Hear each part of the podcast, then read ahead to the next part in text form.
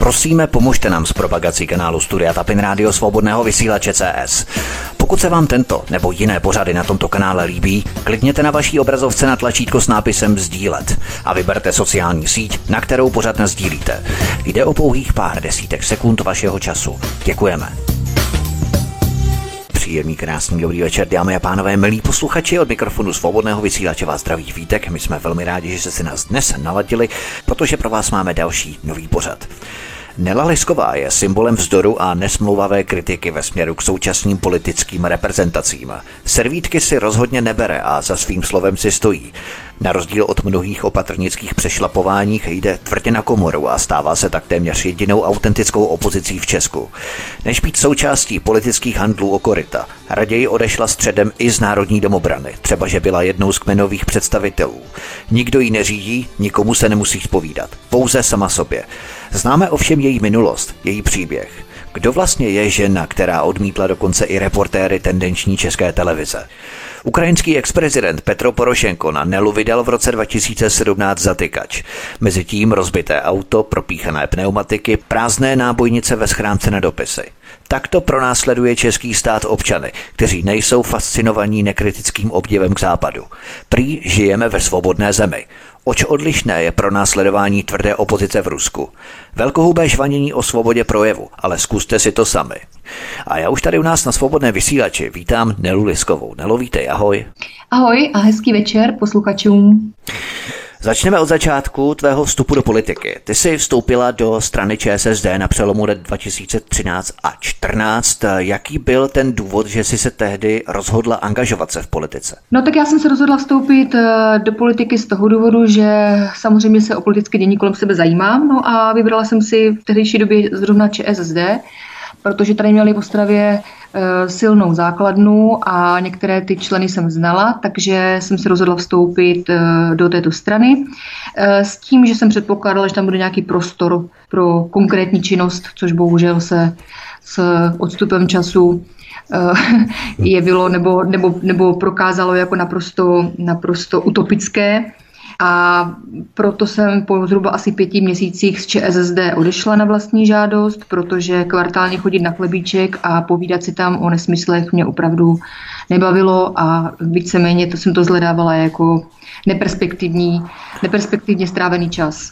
To znamená, že mnoho lidí kritizuje politiku, ty jsi rozhodla právě aktivně účastnit politiky, aby si jenom nekritizovala, pořád něco v té politice dělala. To se potom samozřejmě nebylo možné realizovat po celé republice, ale hlavně na Ostravsku je s ČSSD spojované jméno Zdenka Bakaly, zejména s tehdejším premiérem Bohuslavem Sobotkou, který byl jako ministr financí v letech 2003-2004 zapojený do prodeje části společnosti OKD.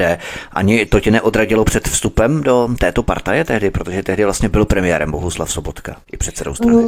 No tak eh, když si vezmeš, kolik stran tady vlastně v roce 2014 bylo a jaký jsem měla nebo jakou jsem měla možnost výběru, tak pořád v rámci toho, že jsem preferovala uh, aktivně se zabývat sociální politikou, což měla tehdy v programu jako primárně ČSSD jako hlavní bod, uh, tak jsem si s ohledem na tady toto vybrala ČSSD a předpokládala jsem, že třeba, nebo nějak naivně jsem si myslela možná, že, že pokud tam bude spousta aktivních lidí, eh, pokud ty buňky budou pracovat určitým způsobem, jaký třeba já jsem si představovala, že by pracovat měli, tak to může třeba i v rámci toho regionu přinést nějaká, nějaká, nějaké pozitivní výsledky.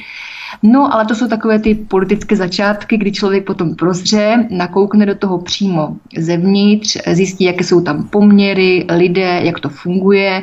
No a to jsem všechno potřebovala, takže já svého vstupu do politické strany ČSSD nelituju absolutně vůbec, protože to byla pro mě výborná škola. Hmm. Byl to takový pětiměsíční kurz, řekněme, když teda po těch pěti měsících jsem to tam vzdala. A jako zažila jsem tam věci nevýdané, takže, takže Eh, takže bylo to pro mě opravdu, řekla bych, velmi obohacující, dobrá zkušenost a eh, myslím, že mi to i s ohledem na nějaký další můj vývoj a vůbec na to, jakým způsobem jsem se potom celkově k politice stavěla, velice pomohlo a otevřelo mi to oči. Ty jsi sdělila, že si tam zažila okolnosti nebo zážitky, zkušenosti velmi nevýdané. Jaké byly ty konkrétní události, které tě vedly k tomu, že s ostravskou buňkou ČSSD nebylo možné pohnout? Což tě nakonec přesvědčilo k tomu, aby si z ČSSD vystoupila v červenci 2014. Tehdy se hovořilo o členu ČSSD Adamu Rikalovi, odkaz číslo jedna v popise pořadu na Odisí.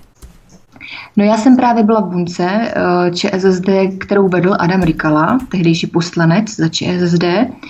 A On byl hlavním důvodem, proč jsem potom následně odešla, protože on to vedl spolu se svou tchyní a byl to takový rodinný podnik, takový legrační rodinný podnik, kde uh, si paní uh, Petrášková, která je, nebo možná, že ještě stále je tchyní pana Adama Rikaly, si tam vytvořila takový dámský klub, a na druhé straně tam byl pan Rikala, který tam měl zase svou část příznivců. Zase pánský no, klub.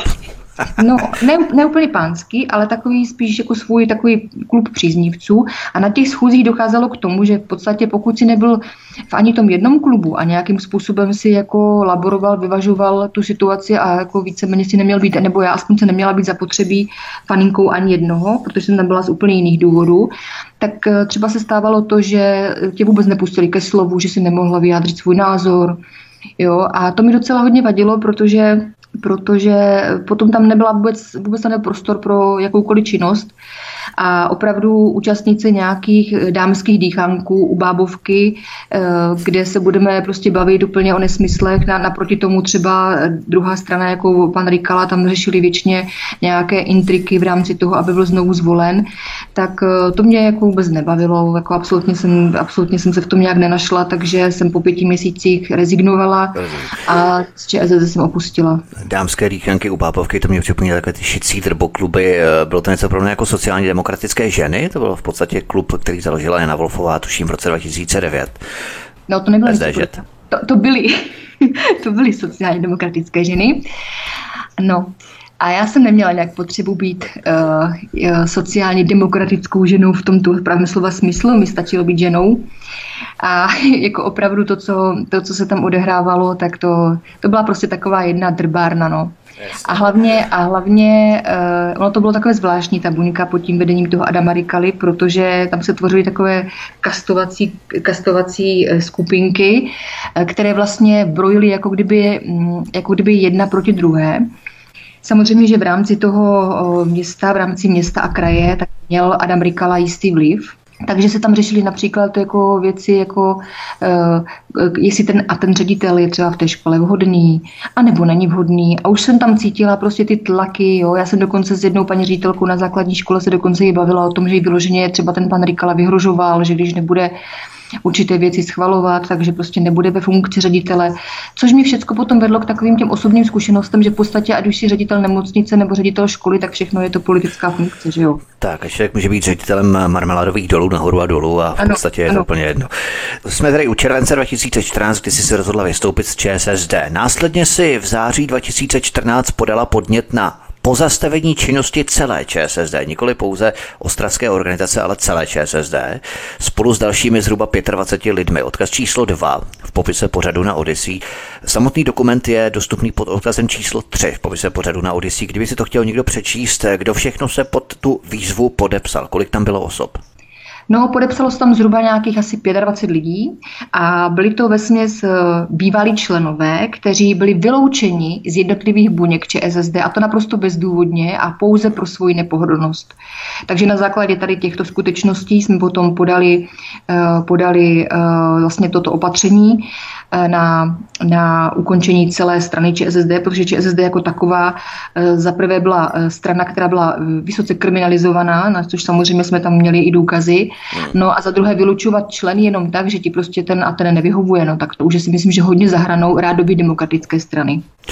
Takže ty důvody, které jste udávali ke zrušení celé strany ČSSD, odkaz číslo 4 v popise pořadu na Odyssey, tak v podstatě naplňovali nějakou skutkovou podstatu trestné činnosti, nebo jste nešli zas tak až daleko a takové důkazy jste neměli a ten podnět byl laděný spíše v té obecné rovině, protože ty si hovořila o bezdůvodném vylučování členů, rušení nepohodlných organizací, prokazatelné kriminalizaci strany ČSSD.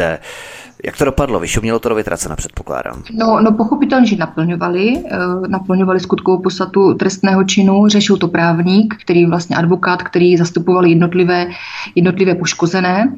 A ve směs, uh, myslím, že v těch jednotlivých kauzách uh, vyhrávali, protože pochopitelně, že tam to, bylo, tam to bylo neodiskutovatelné, co se tam odehrává.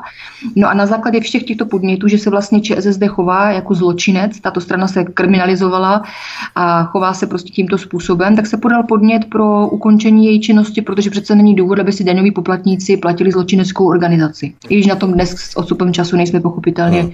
vůbec dobře a lépe. Těch zločineckých organizací tady máme daleko více v té politice. Nicméně, jak to dopadlo? Vyšumělo to do vytracena, předpokládám.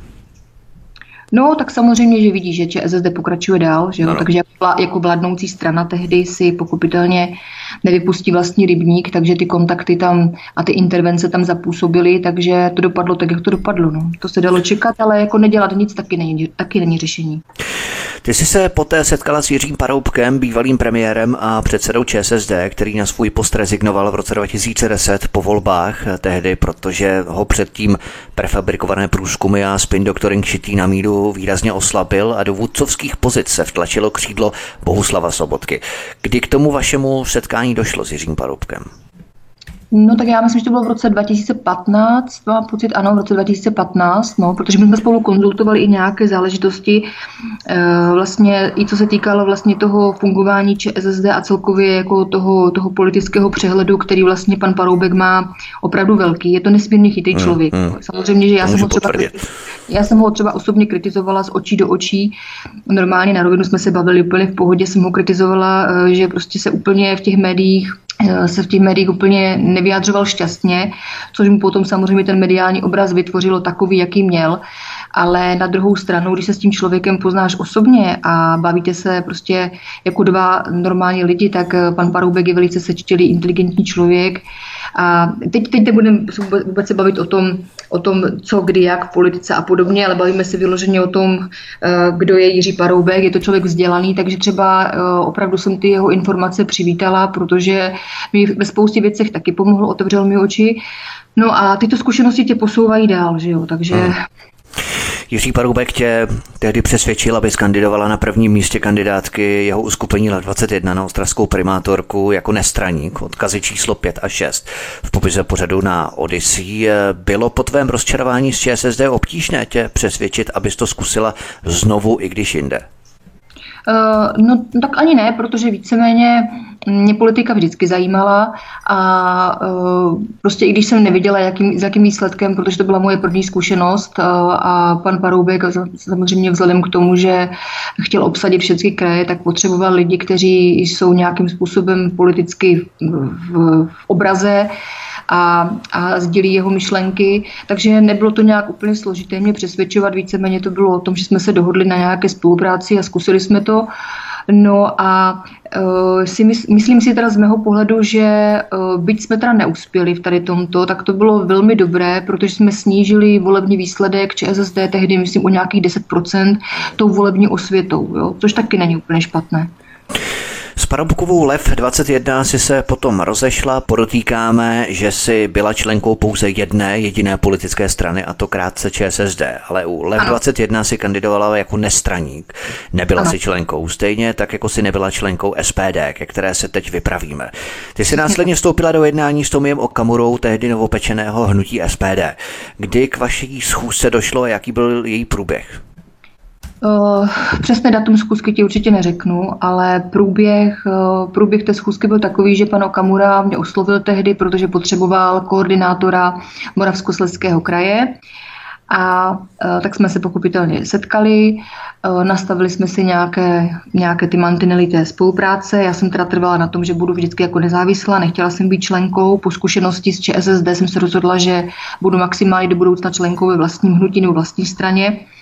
Takže tady toto jsem striktně dodržovala, byť Wikipedie třeba uvádí cestné informace a úplně, úplně jiného typu a jsou to lži, ale uh, dohodli jsme se na spolupráci, já jsem říkala dobře, tak jako tam samozřejmě bylo primární, primární um, ta um, migrační politika, kterou ČSSD tehdy prosazovala, nebo prosazuje, pardon, hmm. ČSSD, SPD a prosazuje dodnes.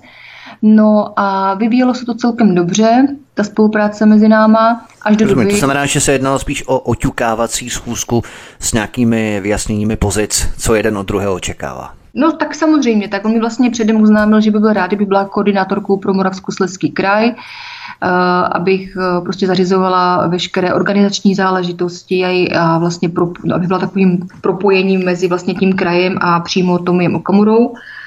No, a proti tomu jsem vlastně nic nenamítala, protože eh, mi ten program byl blízký, program SPD mi byl blízký a víceméně jsem se shodovala ve všech bodech, takže jsem, eh, jsem souhlasila s touto spoluprácí. Vstoupila si tedy jako řadová členka do SPD, nebo si byla jenom čekatelka, nebo vůbec nic z toho? Bylo tohle třeba i předmětem té schůzky? Eh, bylo to předmětem schůzky a nebyla jsem nic z toho ani čekatelka, ani řadová členka. Řekla jsem, že samozřejmě mám zájem o spolupráci, ale jako nezávislý subjekt. Ty jsi několikrát naštívila oblasti na východě Ukrajiny, k tomu se ještě potom dostaneme a veřejně si se postavila proti české vládě, která podporuje kijevskou vládu.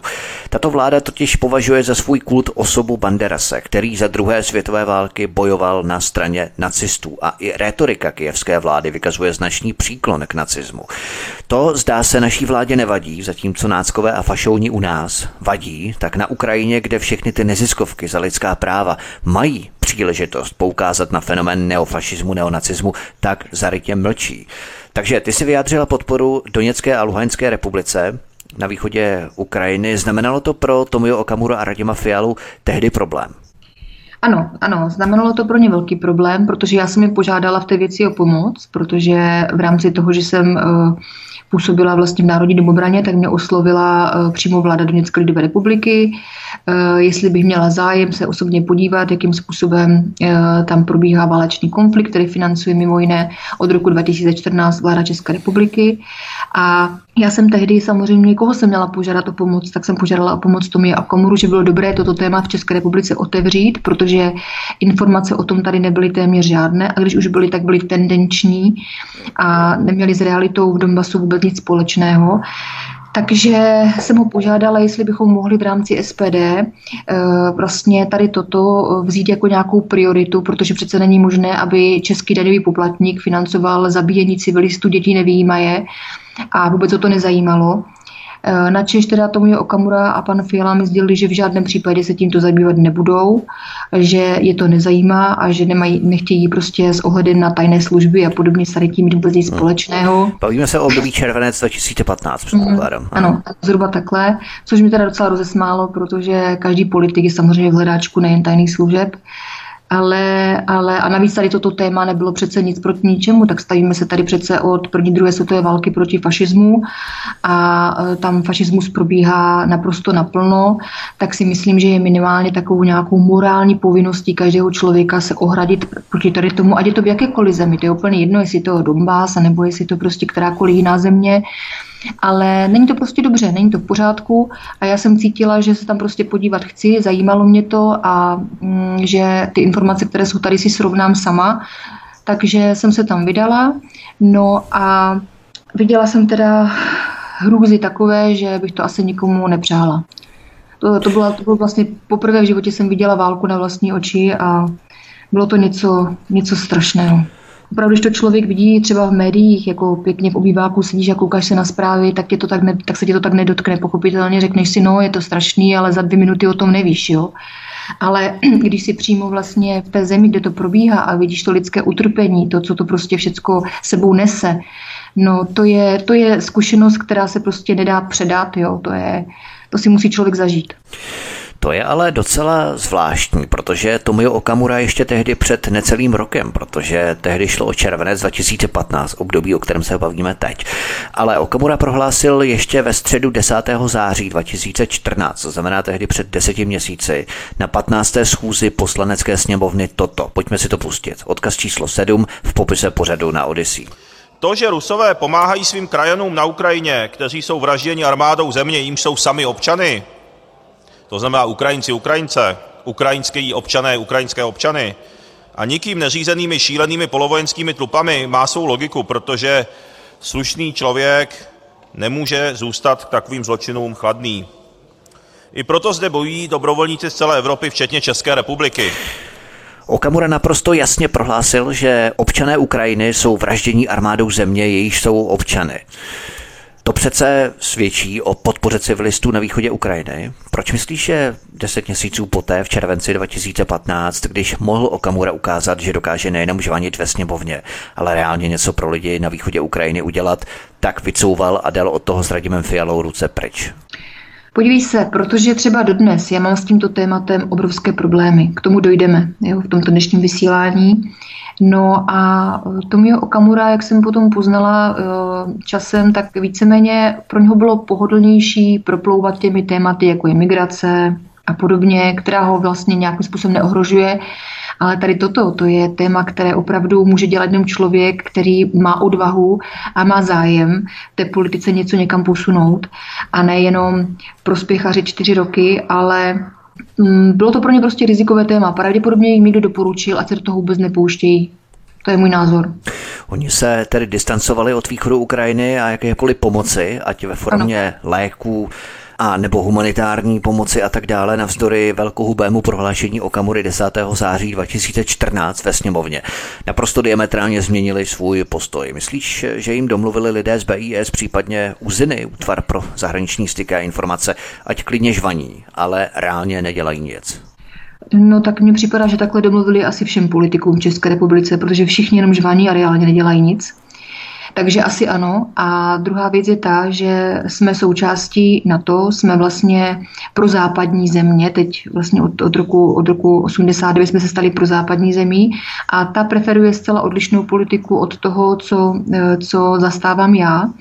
Takže v tom, v tom všem je angažovan pochopitelně i pan Tomio Okamura, to znamená, že že uh, uposlechli tohoto příkazu pravděpodobně, no a distancovali se od toho, plně se od toho distancovali. Řekli mi, že o tom nechtějí už nikdy slyšet. Takových kotrmelců zažijeme v souvislosti s SPD a Okamurou ještě několik. V této souvislosti se dostáváme k článku na aktuálně CZ eh, v červenci 2015, kde si označená jako tehdejší členka SPD, cituji. Fiala se v pondělí od Liskové distancoval s vysvětlením, že jde o osobní aktivitu řadové členky. Míněno pomoc na východě Ukrajiny a že její názory nejsou stanoviskem hnutí SPD. Konec citace, odkaz číslo 8 v popise pořadu na Odyssey.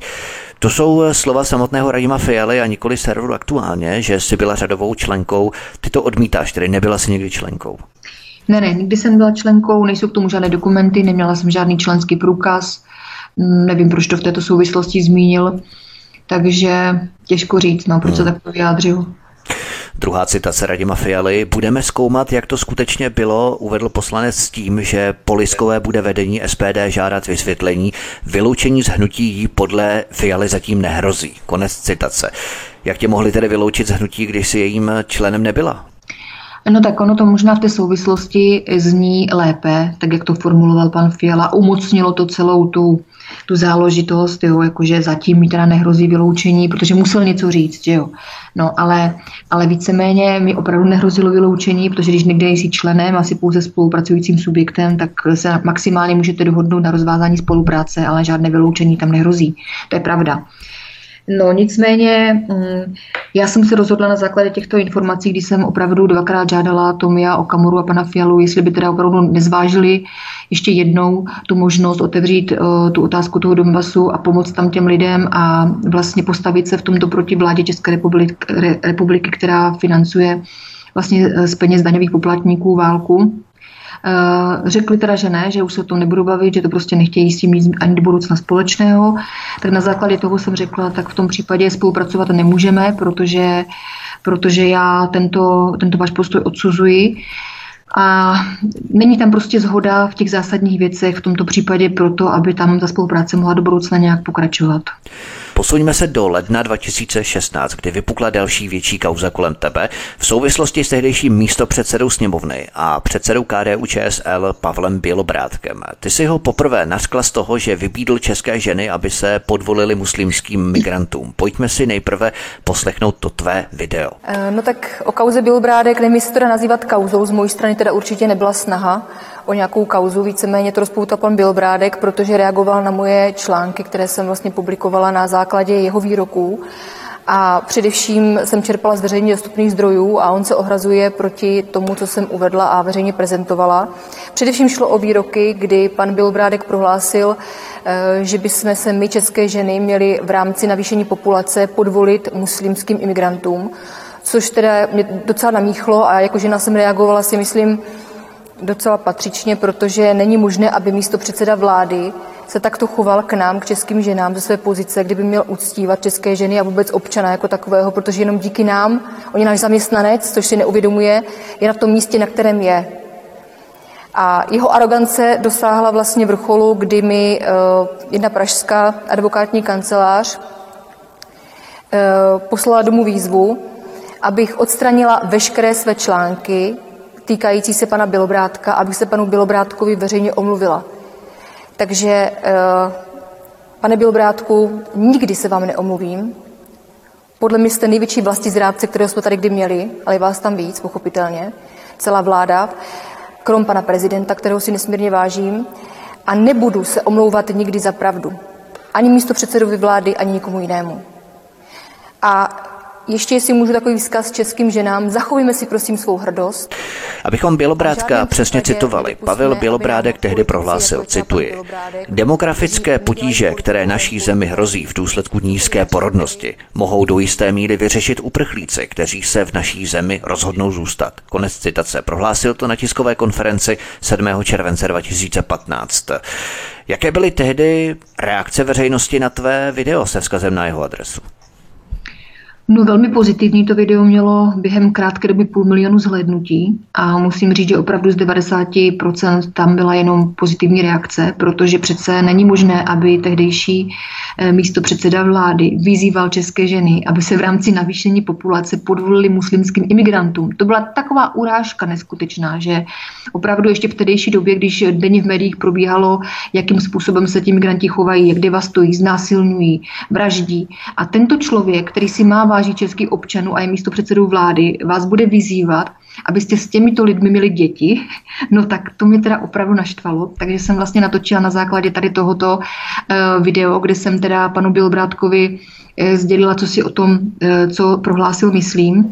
A publikovala jsem k tomu tehdy ještě na parlamentních listech nějaké články, což samozřejmě následně skončilo asi tak, jak všichni vědí, že na mě podal pan Bill Brádek eh, prostřednictvím americké advokátní kanceláře eh, nejdříve teda předžalobní výzvu, následně řekl teda, že podá i žalobu, protože jsem se mu odmítla eh, omluvit za své výroky a nějakým způsobem se stáhnout do ústraní, takže to alespoň potom vygradovalo v to, že mi zakázali publikaci na parlamentních listech a odstranili veškeré články o panu Bělobrádkovi vlastně ze všech serverů, kde jsem publikovala tehdy. Pavel Bělobrádek tehdy zveřejnil 8. ledna 2016 na serveru Lidovců článek s názvem Osobní dopis Pavla Bělobrádka s vyjádřením k lživým tvrzením Nelly Liskové. Odkaz číslo 9 v popise pořadu na Odyssey. Tam se proti tvým nařčením silně ohradil, jenomže to nestačilo. A 21. ledna 2016 přišel doporučený dopis s věcí, cituji, Výzva k odstranění příspěvků Nela Lisková, psychopati z naší vlády nám chtějí odebírat naše děti. Bělobrátku, vyzval jste mě do ringu, přijímám, pane Bělobrátku, těm nakaženým špinavým krvelačným a páchnoucím imigrantským primitivům bychom se my, české ženy, měli podvolovat. Konec citace. Jaké podmínky vstály tehdy v té předžalobní výzvě? Jenom eh, stažení článku a žádná finanční sankce ne, za to? Ne, finanční sankce tam, myslím, nebyla. Bylo tam stažení všech publikací na adresu pana Bělobrátka a byla tam veřejná omluva jemu a jeho manželce. Ty jsi se tedy nepodvolila ani muslimským migrantům, ani Pavlu Bělobrátkovi a ty příspěvky si nesmazala, byly ti smazány tedy. Ano, ano. Ale to video, to video běží dodnes, eh, kde se k tomu vyjadřuju, že teda neomluvím, že se nebudu omlouvat nikomu za pravdu, ať je to předseda, místo předseda vlády nebo kdokoliv jiný. Takže toto video pořád běží. a, a naštěstí je pořád k dispozici. Ale co se týká vlastně všech těch článků, které měly obrovský ohlas a mělo to opravdu, to měly miliony zhlednutí, tak tady toto samozřejmě z pozice své moci tehdy pan Bělobrádek nechal odstranit. Velmi zajímavá byla ta advokátní kancelář Becker and Poljakov, která ti tu výzvu zaslala. To je velmi zajímavé, protože jejím jednatelem je doktor Martin Klimpl, který po absolvování Karlovy univerzity působil na ministerstvu zahraničních věcí a právě s tímto rezortem tehdy Lubomírem za Orálkem si měla konflikt v souvislosti s pozdějším doněckým konzulátem v Ostravě, ke kterému se dostaneme, ale tady je jenom vidět, jak se to všechno krásně zbíhá do několika center. Nicméně předsedou dozorčí rady Becker Becker and Poljakov byl Martin Palouš. To je také zajímavá postava, protože Martin Palouš nově sedí ve správní radě nadace Sekira Foundation. Víme, kdo je Luděk Sekira, dříve kamarád Miroslava Šloufa a také kmotra českého podsvětí Františka Mrázka. A Martin Palouš sedí v jeho nadaci, stejně jako v této agentuře Becker and Poljakov. V týmu této advokátní kanceláře Becker and Poljakov, která ti zaslala tu předželobní výzvu Pavla Bělobrátka na stažení těch výroků, najdeme třeba i advokáta Jiřího Brože, který působil v agenturách jako Profous Legal, odkaz číslo 10 v popise pořadu na Odyssey, anebo Havel and Holásek and Partners, odkaz číslo 11 v popise pořadu na Odyssey. A kdo pak myslíte, že je jednatelem agentury Havel Holásek and Partners? Jistý František Korbel, současný manžel Radky Korbelové Dohnalové, to znamená advokátky, která zastupovala Somálku Ayan Jamal Ahmedmur ve sporu s ředitelkou střední zdravotnické školy v pražských Vršovicích v doktorky Ivanky Kohoutové v takzvané šátkové kauze. Odkaz číslo 12 v popise pořadu na Odyssey. Vida, jak se nám nitky zbíhají. Stačí opravdu sledovat renovované advokátní kanceláře a všichni se nám tu hezky setkávají. Že? K dovršení všeho předseda KDU ČSL Pavel Bělobrádek prohlásil v úterý 15. září 2015, tedy čtyři nebo pět měsíců předtím, vlastně zbavíme se o lednu 2016, ono to bylo v září 2015 na 31. schůzi poslanecké sněmovny, že pojďme si ho pustit. Odkazy číslo 13 a 14 v popise pořadu na Odyssey. Sněmovny. Já nevím, jestli tady sedí možná nějací muslimové. Možná ano, a je mi to úplně jedno. Jsou to občané, Žijeme v občanském sekulárním státě. Děkuji. Děkuji panu vicepremiéru. Přijde ti takové prohlášení jako důsledné hájení, řekněme, křesťanských hodnot eh, nebo postulátu nebo dogmat, na kterých naše křesťanská civilizace stojí? No, tak nebavme se teďka, na čem stojí naše křesťanská civilizace, ale bavíme se o tom, jaké hodnoty zastává samotná KDU ČSL. A já si myslím, že tady jasně a prokazatelně lidem dávají znát, kdo jsou a vlastně nějaké principy zastávají, takže to, to si asi každý, každý přebere sám a není to potřeba nějak dohloubky komentovat, protože je to jasné.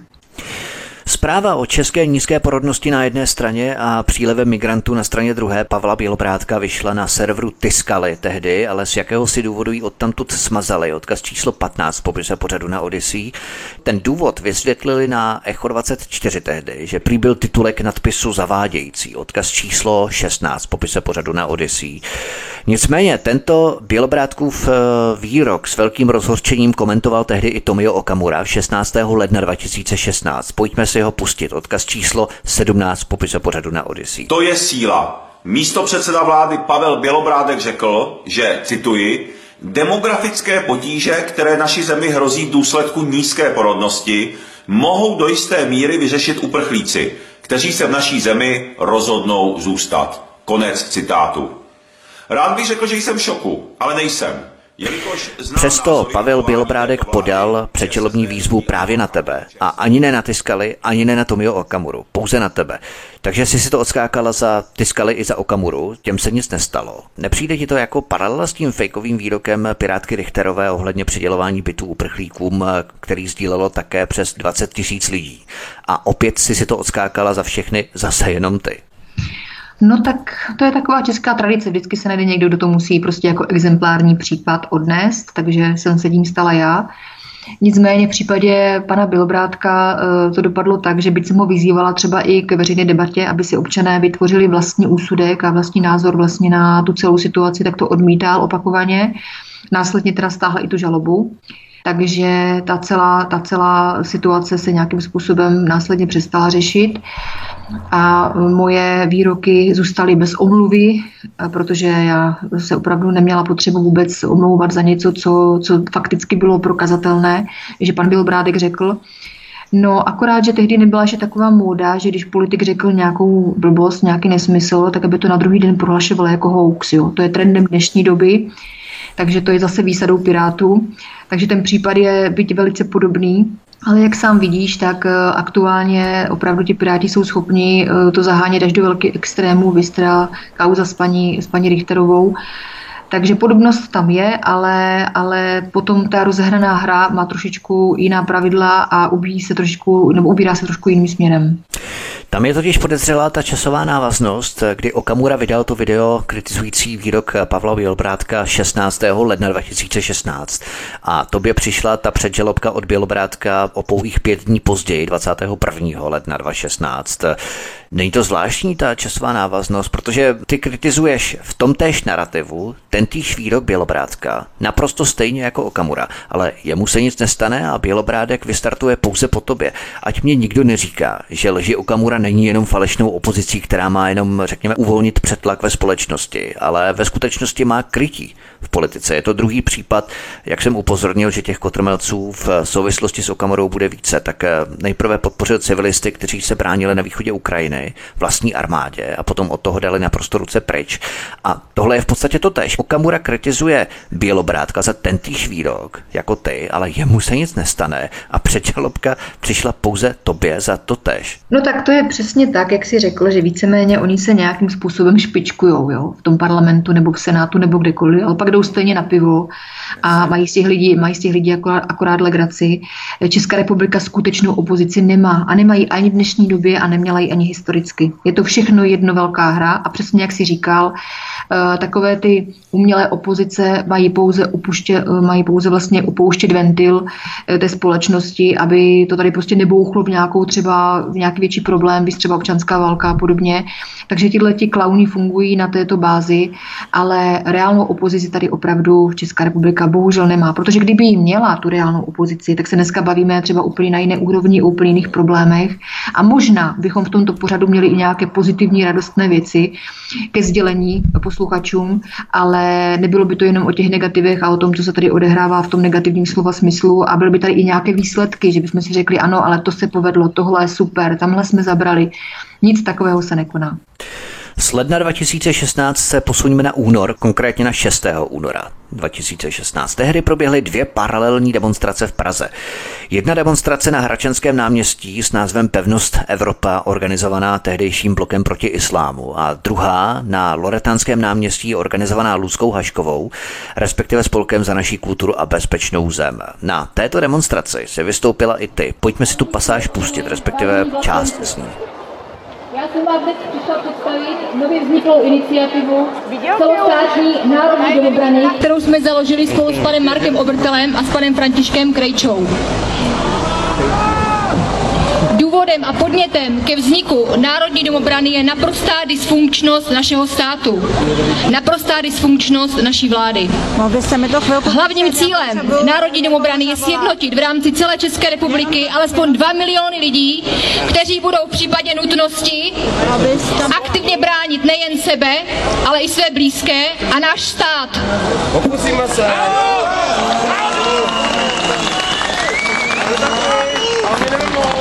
Naším cílem je, aby Národní domobrana byla plnohodnotnou složkou a partnerem našich bezpečnostních složek.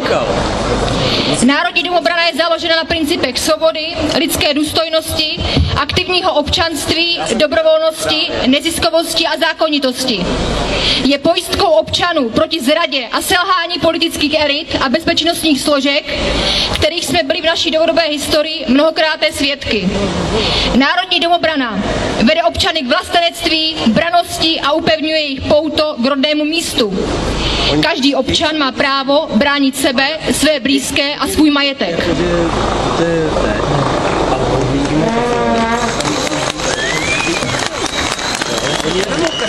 S okolních evropských států jsme svědky násilí, znásilňování žen a dívek a zabíjení ze strany muslimských imigrantů a není možné tolerovat k těmto zločinům přístup našich politiků, kteří toto vše ještě omlouvají.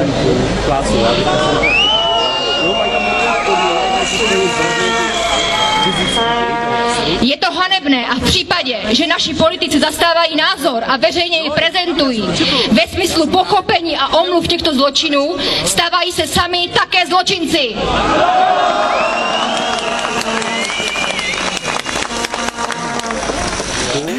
Jaké jsi měla pocit tehdy, protože ovace byly více než příznivé tehdy? No tak eh, podívej, já jsem, eh, já vystoupím jenom tam, kde jsem přesvědčená o tom, že to má smysl. Tehdy se opravdu v České republice konaly demonstrace, kde byli lidi zapálení a kde prostě si opravdu uvědomovali tu nebezpečnost té situace s ohledem na tu migrační politiku. A já jsem v tom zhledávala velký význam, protože samozřejmě, že jsme se proti tomu museli v obrovském počtu ohradit a tehdy opravdu na ty demonstrace chodili kvanta lidí. To se dnes, z dneška nedá absolutně srovnat. Jo. Já právě proto, i třeba mě lidé píšou na sociální sítě, no jo, Nelo, ale vy nechodíte na ty naše demonstrace a já jim jasně sděluju, já přijdu na demonstraci, ale na demonstraci, na důstojnou demonstraci, kde nám půjde o společnou věc, ale nikoli na nějaké happeningy a kabaretní show, kde chybí už jenom maringotky, kde vystupují prostě herci, zpěváci. Prosím vás, toto není demonstrace. Tohle je předvolební kampaň, kterou se tady jistí klauni dělají a vůbec těmto lidem nejde. Nejde těmto lidem vůbec o to, aby se posunulo něco k dobrému, aby se tady prostě nějaké změny opravdu reálně uh, praktikovaly. Uh, je to trapné, je to ubohé a z toho důvodu se toho neúčastní. Až tady bude opravdu velká demonstrace nebo generální stávka, uh, kde budou tisíce lidí opravdu x dnů v kuse stávkovat, protože si uvědomují, že dál už to takhle nejde, tak já tam budu první, kdo tam s tím, s tím stanem přijde přijde, jo, a budu tam prostě spát a budu tam s těma lidma a budu to vidět jako prostě smysluplnou věc. Ale tohle to, ta šaškárna, která se odehrává teď před poslaneckou sněmovnou nebo kdekoliv jinde, jo, vyspan volný, tak to je něco tak ubohého, že tohohle se opravdu účastnit jako nehodlám. Byť samozřejmě s tím, co říká, souhlasím. Ano, to jako já samozřejmě jsem proti tomu, co se aktuálně odehrává, Eh, jsem s tím naprosto eh, stotožněna, eh, ty myšlenky jsou stejné, jenomže já s ním souhlasím, ale dobře znám ten účel a to pozadí tady této hry a tam už se jedná o tu cílenou umělou opozici a to je něco tak odporného, že prostě to, bohužel lidi si to vůbec neuvědomují, oni si vůbec neuvědomují, že působí jako kompar s tady těmhle těm hercům, kteří tam vyrábějí vlastně nějaké další čtyři roky pohodlí v poslanecké sněmovně. Co by tam ten jeden člověk člověk dokázal, kdyby se tam dostal. Vůbec nic. Jo? Tady se opravdu musí změnit systém a tady se musí vytvořit silná opozice, silná zeď proti tady tomu, co se odehrává a potom si můžeme, můžeme si potom pozvat nějakou herce nebo zpěváka, který nám na nějaké akci zaspívá, protože k tomu bude důvod. Jo? Ale ta situace je teďka aktuálně tak vážná, že já si myslím, že z toho musí mít legraci i vlastně ti, kteří zůstali v poslanecké sněmovně, ti politici a dělají si z toho prostě srandu. Protože toto není důstojná akce. Tam přijde 300 lidí, Jo, a když se ještě podíváš, jakým způsobem se ta společnost celkově chová, že to je prostě, že to je prostě davová psychóza, jo, a No, vůbec je to prostě hmm. hrozné tady tohle, jo. A k této situaci jsme měli právě nakročeno v tom roce 2015-2016, to byly velmi pohnuté časy a v podstatě ten mobilizační aktivizační prvek těch demonstrací byl velmi výrazný. Bohužel se to nepromítlo do nějakého politického křídla, které by opravdu reprezentovalo, stělesňovalo ty požadavky, které jsme měli. Tady jsme se vlastně setkali poprvé, my dva, že udělali jsme takový mini rozhovor, tím nebudeme posluchače unavovat, má to spíš archivní hodnotu v těch pohnutých časech tehdy. Nicméně v tu dobu si už začala rozjíždět tvůj další projekt a tím bylo otevření Doněckého konzulátu v Ostravě. Dostala si pověření přímo od představitelů Doněcké republiky, nebo to byl tvůj nápad?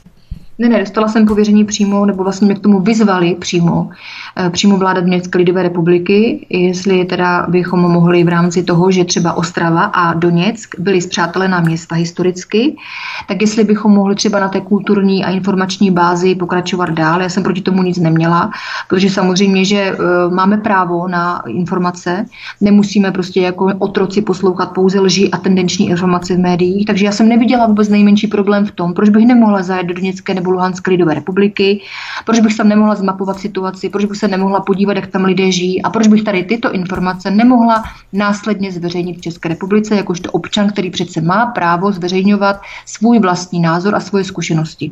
To bylo celé. Jo? Takže na základě toho jsme se domluvili na spolupráci a Založila jsem teda zastupitelské centrum eh, Doněcké lidové republiky v Ostravě. Symbolicky to bylo v Ostravě, jak jsem před chvilkou uvedla. A požádala mě o to přímo, přímo eh, vlastně ministerstvo zahraničních věcí Doněcké lidové republiky. Ty jsi byla jmenovaná konzulkou Doněcké lidové republiky v létě 2016 přímo v Doněcku, které si tehdy naštívila přímo tamnější ministriní zahraničí Natálí Nikonorovou.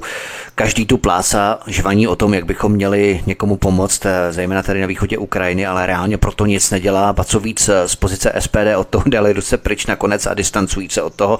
Byla tvoje představa zhmotnit to veškeré jalové žvanění a ukázat, že je možné přejít od slov činům právě založením Doněckého konzulátu? No tak pochopitelně a primárním cílem bylo pořád poukazovat na to, ať se lidé zamyslí nad tím, že není možné, aby Česká republika financovala tento válečný konflikt.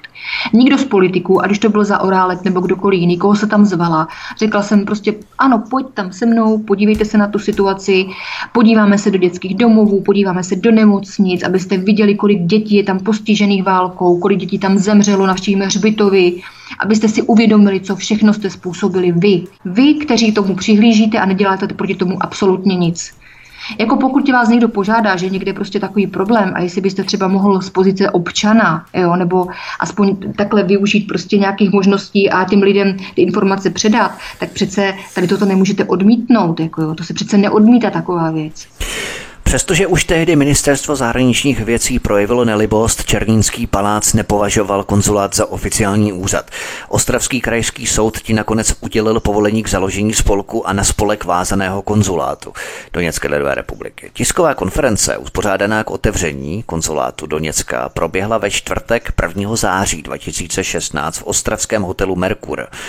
Před tímto hotelem se schromáždilo asi 10 ukrajinských demonstrantů v čele s Michalem Toporovem, odkaz číslo 18 v popise pořadu na Odyssey. Jaký byl tvůj dojem z té tiskové konference a respektive z otevření tohoto konzulátu? Běželo všechno podle tvých představ, tedy až na ty kijevské demonstranty, se kterými jste ale museli asi počítat? No, já jsem byla milé překvapena a bylo to úžasné, protože přijelo nějakých 60 novinářů z celého světa. To jsem vůbec nečekala, že opravdu to bude mít takový ohlas. A, uh, to vlastně první konzulát v Evropě, že? Ano, to byl první konzulát v Evropě.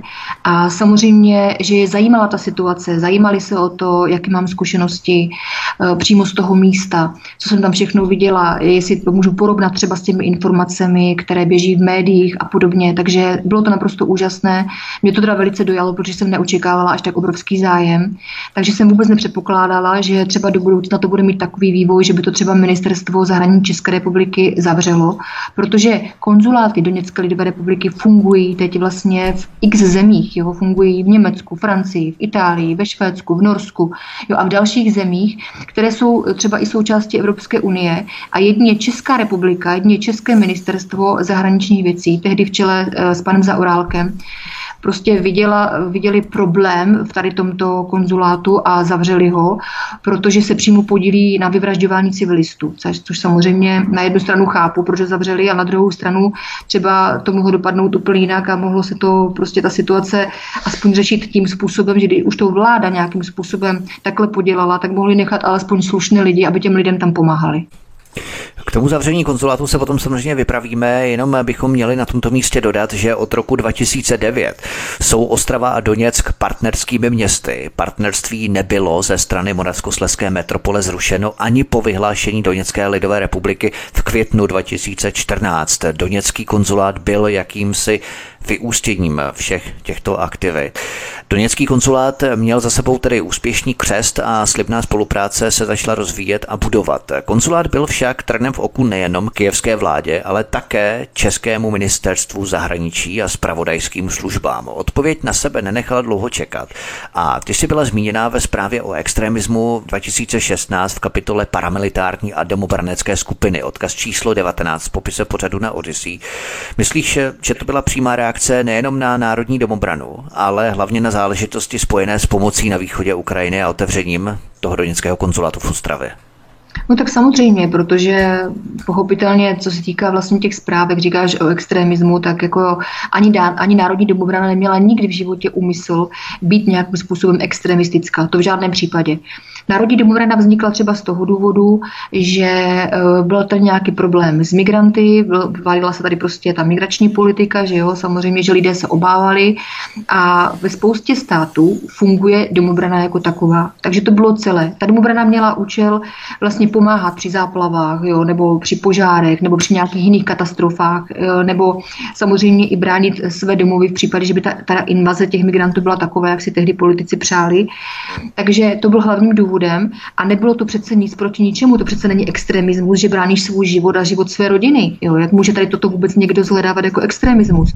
No a co se týká Donbasu, tak samozřejmě tam, tam byl účel toho, toho vzniku toho eh, konzulátu pomáhat těm lidem v té postižené zemi a nějakým způsobem odčinit ty prasárny té vlády eh, a to vyvražďování, protože to je, to je neskutečný stud, jako jo, když se zamyslíš nad tím, co se tam odehrává pod vlajkou České republiky, tak asi jako každý slušný občan České republiky se musí prostě nesmírně stydět za tady toto. Od září 2016 se posuňme do března 2017, kdy proběhl další úder. Tehdejší prezident Petro Porošenko na tebe vydal zatykač, odkaz číslo 20, popise pořadu na Odyssey. Kdo k tomu vydal impuls? Máš nějaké blížší informace? No tak eh, nevím, kdo k tomu podal impuls, samozřejmě porad na mě zatýkáč, ale samozřejmě, že na té ukrajinské části e, jsem byla jako pro ně nebezpečná, protože jsem se stavila proti jejich politice a proti tomu, co se tam odehrává. stavila jsem se především jako žena a jako občan proti válce. Jo, a Eh, takže eh, se jim to prostě nelíbilo. Eh, hodně se to medializovalo, veškeré ty moje tiskové konference v Donbasu viděli opravdu desítky milionů lidí v Rusku, protože se to vlastně dostalo do, do celého Ruska a pravidelně to tam lidé sledovali s velkým napětím, co zase bude, nebo co se zase vyvine, protože samozřejmě, že všem bylo jasné, že v České republice se proti tomu vláda postavila. Pak jsem tady já, která si pořád stojí za svým, že to je v pořádku bránit lidi před válkou a nefinancovat válku roku. Takže bylo to teda zajímavé, bylo to napínavé a uh, sledovali to lidé opravdu jak v tom Doněcku, Luhansku, tak v Rusku s velkým zájmem. A sledovali to vlastně i, v jiných státech, protože postupně na základě toho jsem motivovala i jiné země k založení konzulátu Doněcké lidové republiky, aby eh, ta republika prostě byla samostatná. Když chtějí být samostatní, tak proč jim to neumožnit? aby nespadali pod Ukrajinu, která je vyvražďuje, což si myslím, že je naprosto logický krok. Takže postupně, jak jsem eh, už zmiňovala, tak eh, vznikaly vlastně i dalších státech a nejen Evropské unie další konzuláty. Například Miroslav Kalousek tehdy pronesl, že to, že Lisková otevřela v České republice první konzulát Doněcké lidové republiky v Evropě a to, že podporuje separatisty a domobrance v Donbasu, je nehoráznost a svinstvo, jaké nemá v České republice obdoby. Takže pravděpodobně ten impuls vyšel od tehdejší TOP 09 europoslance Jaromíra Štětiny a Jakuba Jandy z Evropských hodnot v rámci toho zatykače, který na tebe Petr Porošenko vydal tehdy. No tak samozřejmě, protože pan Štětina je velký podporovatel ukrajinského fašismu a do Europarlamentu jako europoslanec tehdejší si zval všechny ty hlavy těch fašounů, těch podporovatelů bandery, těch, kteří vyvražďovali a podřezávali těhotné ženy. Takže uh, on si v tom liboval, v tady těchto těch v uvozovkách hrdinech. A uh, samozřejmě, že uh, tady to, to, co jsem založila já, byl pravý opak a vnímal to jako obrovskou provokaci, jo, protože zlu se přes, přece nesmí čelit. Jo. Ty musíš přece být stejný zmetek a fašoun jako ti ostatní a ty se nemůžeš postavit za dobrou věc v České republice. To se dneska nenosí. A když to uděláš, no tak potom skončíš samozřejmě jako lísková před soudem, anebo skončíš někde na neustálém výslechu na nějakých protiteroristických uh, policejních uh, jo, výsleších a podobně a si extremista, separatista a kdo ví, jaké nesmysly ještě. Ty si předtím dostávala pravidelně nábojnice do schránek na dopisy, měla si mnohokrát rozbité auto, propíchané pneumatiky, došlo třeba i k výhruškám fyzickou likvidací, nemyslím anonymní v rámci, já nevím, sociálních médií, ale přímo v rámci dopisu do tvé schránky. Ano, ano, tomu všemu jsem čelila. Já jsem samozřejmě na tady toto bylo předem upozorněna, že uh, i tady toto může nastat, protože je to velice tenký let. Uh, založit uh, konzulát právě na podporu Doněcké lidové republiky. Takže jsem s tím byla nějak vyrozuměna, nicméně jsem si byla vědomá, že kdyby asi někdo mě chtěl přímo zabít, tak to prostě udělá bez nějakých keců. A myslím si, že na té Ukrajině bylo milion možností, kdybych tam prostě někde skončila, jo, prostě kdyby tam někdo na té Ukrajině třeba unesl nebo cokoliv, tak mě do dneška nikdo neví, protože to tak obrovské území, že tam nebyla šance. Takže kdo by, kdyby někdo opravdu měl zájem tady toto udělat, tak to prostě udělal. Takže to bylo spíš takové psychické deptání mojí osoby, co vydržím. Takže takovéto lahůdky od milovníků pravdu a lásky, Piráti by se z toho asi sesypali už v prvním kole na atomy.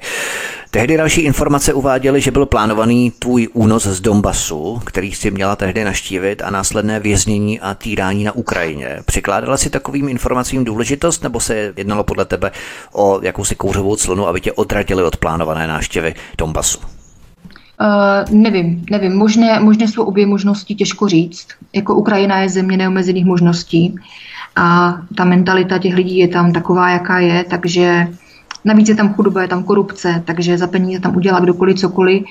Takže bylo možné, že to třeba někdo plánoval, aby se mi takto zbavil. A druhá varianta, jak si říkal, že třeba šlo zase jenom o to nějaké deptání, jo, abych prostě se psychicky z toho všeho zroutila a vzdala jsem to. Už tehdy se zahraniční nátlak rozbíhal, soud s cílem doněcký konzulát zrušit, nicméně abychom dodrželi časovou osu, přesuňme se z března 2017 o měsíc později na duben, na jednu návaznou událost. 11. a 12. května 2017 proběhlo výročí oslav nezávislosti Doněcké lidové republiky. Tobě přišla měsíc po vydání zatykače na tvou osobu ukrajinskou vládou oficiální pozvánka k této oslavě od ministrině zahraničních věcí Natálie Nikonorové. Pozvánka přišla v angličtině, jednalo se o mezinárodní dokument. My jsme pozvánku přeložili, můžeš nám ji přečíst? No, ano, samozřejmě. Takže na pozvánce je předsedkyně zastupitelského centra Doněcké lidové republiky v České republice Nele Lískové. Vážená paní Lísková, jménem Ministerstva zahraniční věcí Doněcké lidové republiky si vás dovolujeme pozvat jako vzácného hosta k účasti na oslavách, které jsou věnované výročí nezávislosti Doněcké lidové republiky a budou se konat v Doněcku 11. a 12. května 2017. Jsme přesvědčeni, že vaše návštěva v Doněcké lidové republice se stane významnou událostí a přispěje k posílení přátelských vztahů mezi našimi státy. V případě vašeho souhlasu budeme vděční za předběžné potvrzení návštěvy na e-mailové adresy, které jsou tam uvedeny. A samozřejmě, že se pod tím podepsala přímo ministrně zahraničních věcí Natálie Nikonorová. To byl další oficiální dokument tobě jako tehdejší honorální konzulce. Všem naplno se si věnovala dalším aktivitám. Z dubna se posuňme na další měsíc květen 2017. Tehdy probíhaly manifesty na výročí osvobození, respektive konce druhé světové války a osvobození od německého nacismu jak příznačné v souvislosti s Ukrajinou, že? A ty si vystoupila na další tehdejší demonstraci na Pražské letné 8. května 2017, pořádané spolké Lidé lidem. Pojďme si pasáž z této demonstrace pustit. Melu Výskovou.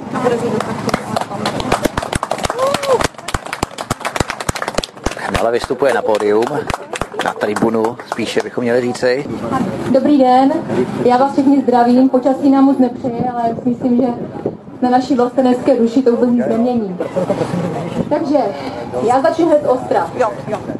Události zejména posledních let nám jasně vykreslují, kam naše země spěje, v naší pseudosvobodě a pseudodemokracii, jsou potlačována základní lidská práva, v posledních letech zejména právo na svobodu slova a za svobodné vyjadřování je ta vlastenecká část národa, která nenese bezduchý a pokrytecký odkaz Havla, utlačována, zastrašována a diskriminována prostřednictvím štědře financovaných neziskových organizací útočí naše vláda na Achillovu patu a to jsou naše děti.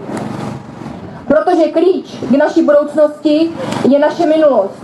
Proto se dějiny překrucují a naše děti se ve školách učí lži, polopravdy a záměrně jsou jim podsouvány zavádějící a tendenční informace, aby si tak elity zajistili další generace hloupých a poslušných otroků. To byla tvá poslední demonstrace, na které jsi se účastnila. Proč? Cítila se, že demonstrace jak si ventilují přetlak společnosti, pokud je ten ventil upouštěný v rozumné míře, systému to nevadí. Ovšem reálná řešení ty demonstrace nenabízejí na rozdíl právě třeba od eh, doněckého konzulátu. Té praktické no, no, částečně máš pravdu. Na druhou stranu, jak jsem říkala, tehdejší demonstrace uh, na mě neměly až tak jakože nějaký jakože vnitřní špatný vliv, že bych si říkala, že to je zbytečný a podobně. Brala jsem to i tak, že tam řekneš spoustu informací na těch demonstracích v rámci toho proslovu, uh, kde to může působit i jako osvěta a spoustě lidem třeba objasníš některé věci, pak se může s těma lidma vidět osobně jo, a mají různé dotazy a podobně. Jako tady toto všechno bylo fajn, to jsem zhledávala jako smysluplné, ale co bylo obrovským problémem, s čím jsem se nemohla vnitřně stotožnit, bylo vlastně to rozkouskování té rádoby vlastenecké scény. Jo. To už začalo takovéto období, kdy v jeden den bylo v Praze 15 demonstrací a to byla taková stopka pro mě, že jsem si říkala... No, to si pamatuju, to si pamatuju, no, přesně bylo to no, 8. května 2017, ano. Ano, a to mi strašně vadilo, protože všichni se tvářili jako prostě vlastenci, jak to tady chtějí, prostě jak to myslí dobře a jak musíme udělat to či ono. Ale když došlo na lámání chleba, nebyli schopni se pořadatelé mezi sebou domluvit, nebyli schopni udělat jednu velkou akci. Samozřejmě, že by to bylo smysluplnější, efektivnější, bylo by tam více lidí a v konečném důsledku by to asi mělo i tu, i tu hodnotu pro ty politiky někde úplně jinde, než, když se prostě v Praze sešlo na 15 demonstracích po 50 lidech. Takže z toho důvodu jsem řekla a dost. A pokud se budete chovat tímto způsobem, tak nebudu přijímat žádné pozvánky na žádné demonstrace, protože mně to přijde ponižující tady toto. Opravdu a hloupé a nesmyslné a dětinské především. A vůbec nic to nepřináší těm lidem a vůbec nic to nepřináší mně, žádné potěšení z toho, že prostě se můžeme někam posunout. Takže to byla poslední demonstrace a od té doby bohužel ta situace vygradovala, že je to ještě horší, že opravdu se ta, eh, ta vlastenecká scéna rozmělnila na takové drobné subjekty, že každý si potřebuje na těch demonstracích říct pár, pár vět, někteří se navzájem i přemlouvají, jo, prosím tě, ve mně tam, ať tam můžu něco říct, no tam jsme se dostali pro boha, to je strašný tady tohle toto.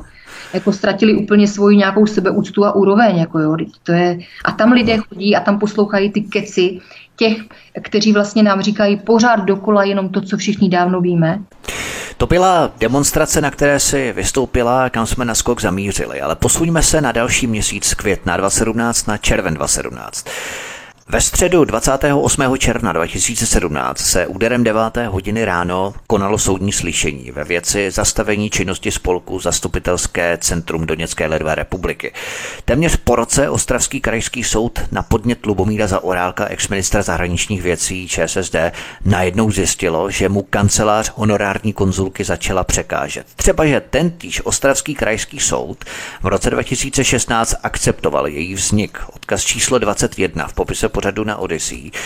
Myslíš, že se tehdy jednalo o přímou mstu strany ČSSD přes Zaorálka jako odpověď na tvůj podnět z roku 2014, jak jsme brali na začátku, na pozastavení činnosti celé ČSSD, protože ti to hoši jsou opravdu, zdá se, mstiví.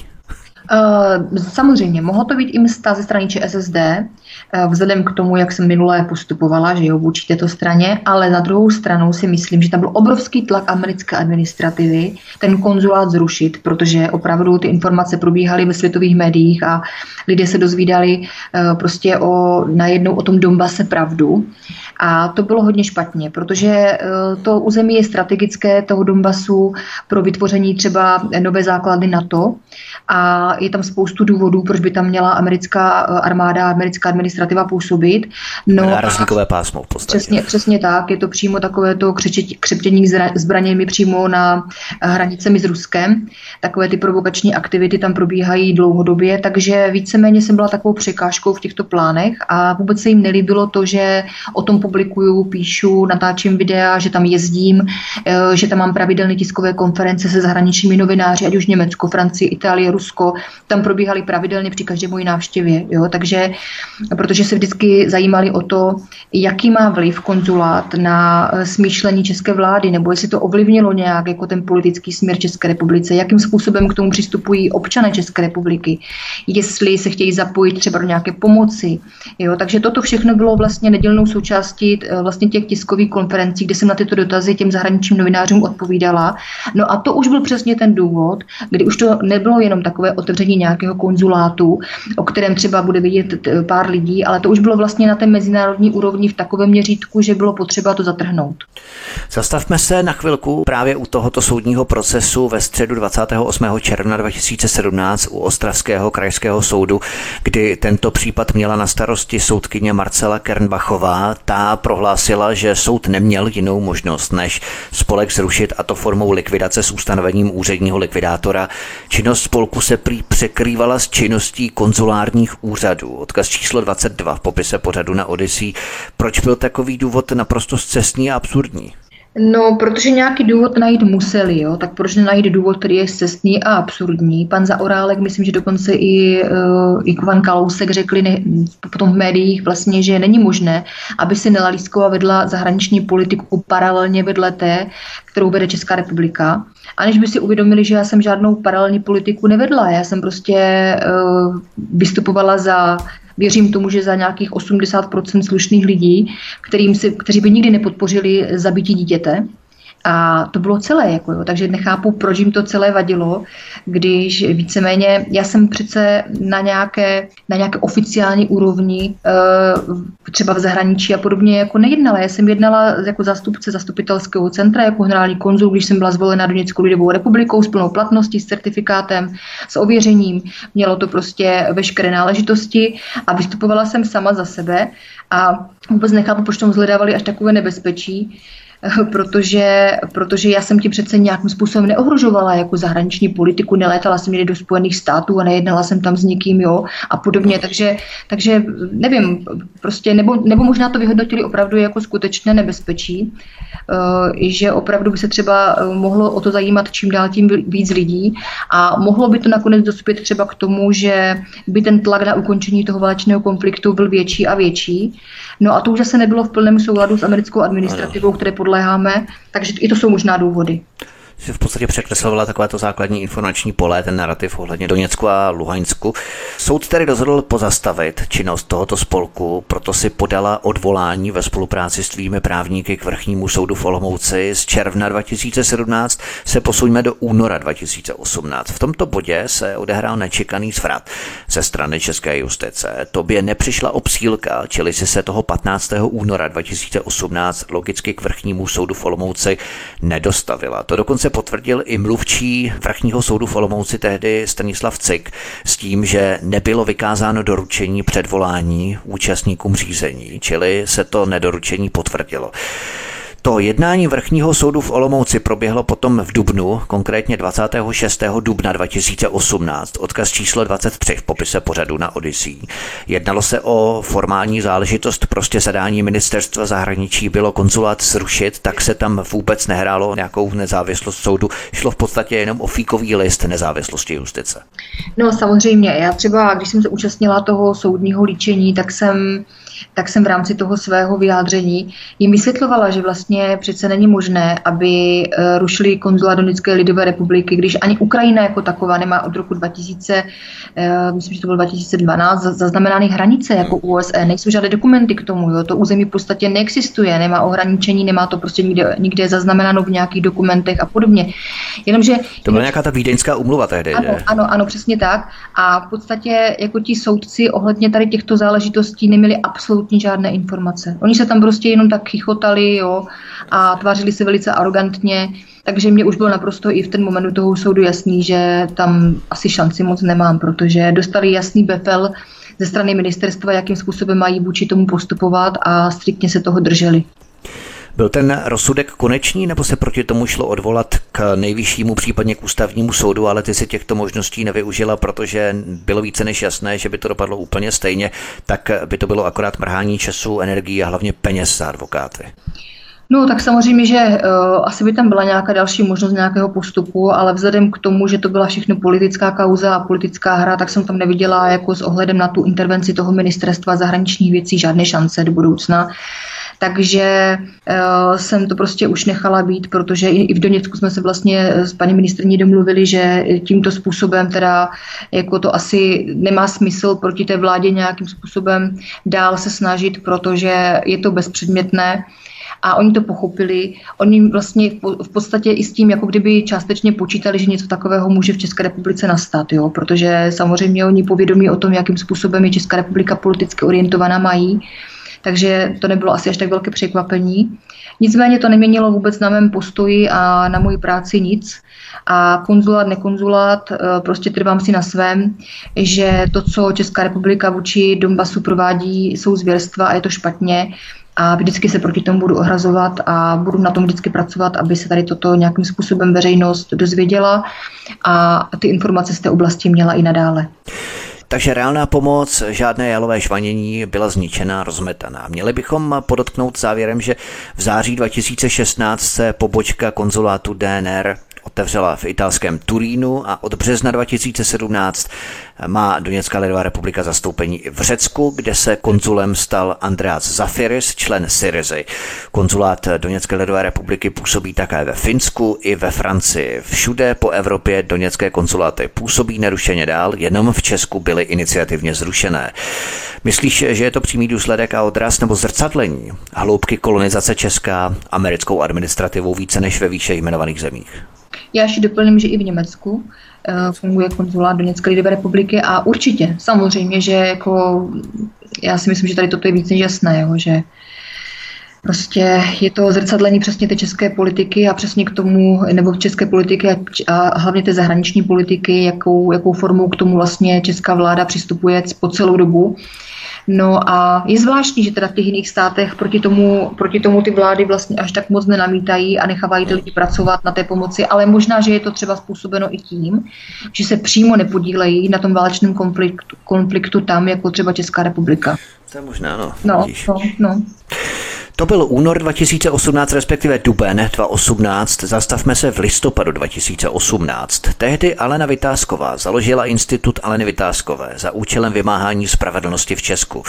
Ty si se stala ředitelkou zahraniční sekce tehdy institutu. K založení institutu proběhl seminář v Praze 20. listopadu 2018 a zúčastnilo se ho tehdy 48 lidí. Odkaz číslo 24 v popise pořadu na Odyssey. Pustíme si tvůj příspěvek na tomto semináři. Děkuji. Já vám všem přeji krásný den. A na úvod bych asi osvětlila to, co je porušováno v České republice poměrně často, denně a bohužel nejvíc, a to jsou základní lidská práva. Základní lidská práva jsou subjektivní veřejná práva, která jsou v Česku zaručena především ústavní listinou základních práv a svobod. Základní lidská práva jsou přisuzována každé lidské bytosti. Základní lidská práva v Česku jsou garantována jednak Ústavou České republiky a listinou základních práv a svobod, jednak řadou mezinárodních smluv, například úmluvou proti mučení, úmluvou o právech dítěte a zejména Evropskou úmluvou o ochraně lidských práv a základních svobod. Tuto úmluvu vykládá a aplikuje Evropský soud pro lidská práva ve Štrasburku. Listina základních práv a svobod je součást ústavního pořádku České republiky. Škoda, že to neplatí. Základní práva a svobody dosažené v listině v zásadě vyjadřují vztah mezi státem a občanem. Pro všechna základní práva a svobody platí, že jsou nezadatelná, nescizitelná, nepromlčitelná a nezrušitelná a že jsou pod ochranou soudní moci. Té soudní moci, která je v plném rozsahu porušuje. Evropská unie spolupracuje s neziskovými organizacemi financovanými Georgem Sorosem v boji proti alternativním spravodajským serverům. Vznikly instituty pro certifikaci tzv. pravdivých informací, na které dohlížejí novináři z mainstreamu, lidé z NGO sektoru a z Evropské komise. Ten projev má zhruba 6 minut, nebudeme ho pouštět celý jenom pro dokreslení situace. Pojďme dál.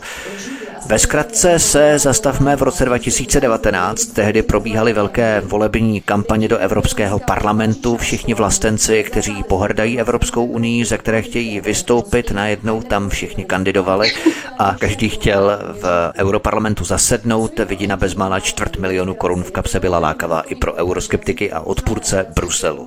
Ty si v té době vydala článek, ve kterém si tento fenomén kritizovala, odkaz číslo 25 v popise pořadu na Odyssey. Volby do Evropské Evropského parlamentu se blíží a já s podívem sleduji, jak se česká pseudovlastenecká scéna, lobující za vystoupení z Evropské unie, najednou proměnila v kandidáty do Evropského parlamentu, který léta tak horlivě kritizují.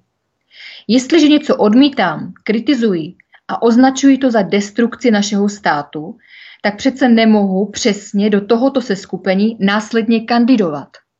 Ovšem půl mega měsíčně je asi silný argument pro převléknutí kabátu a odůvodnění pro případné kritiky, ale já to tam chci změnit, jak se kandidáti vyjadřují. Houby tam změní. což oni sami dobře vědí, ale vzhledem k tomu, že se převážně jedná o takzvané věčné kandidáty, je jejich zoufalství dostat se ke koritu tak silné, že už jdou doslova přes mrtvoly. S jakými reakcemi si se tehdy setkala, kdybychom to rozdělili na dvě polohy, jednak od dotčených vlastenců kandidátů do Europarlamentu a jednak běžných lidí? No, já ti to řeknu asi takhle.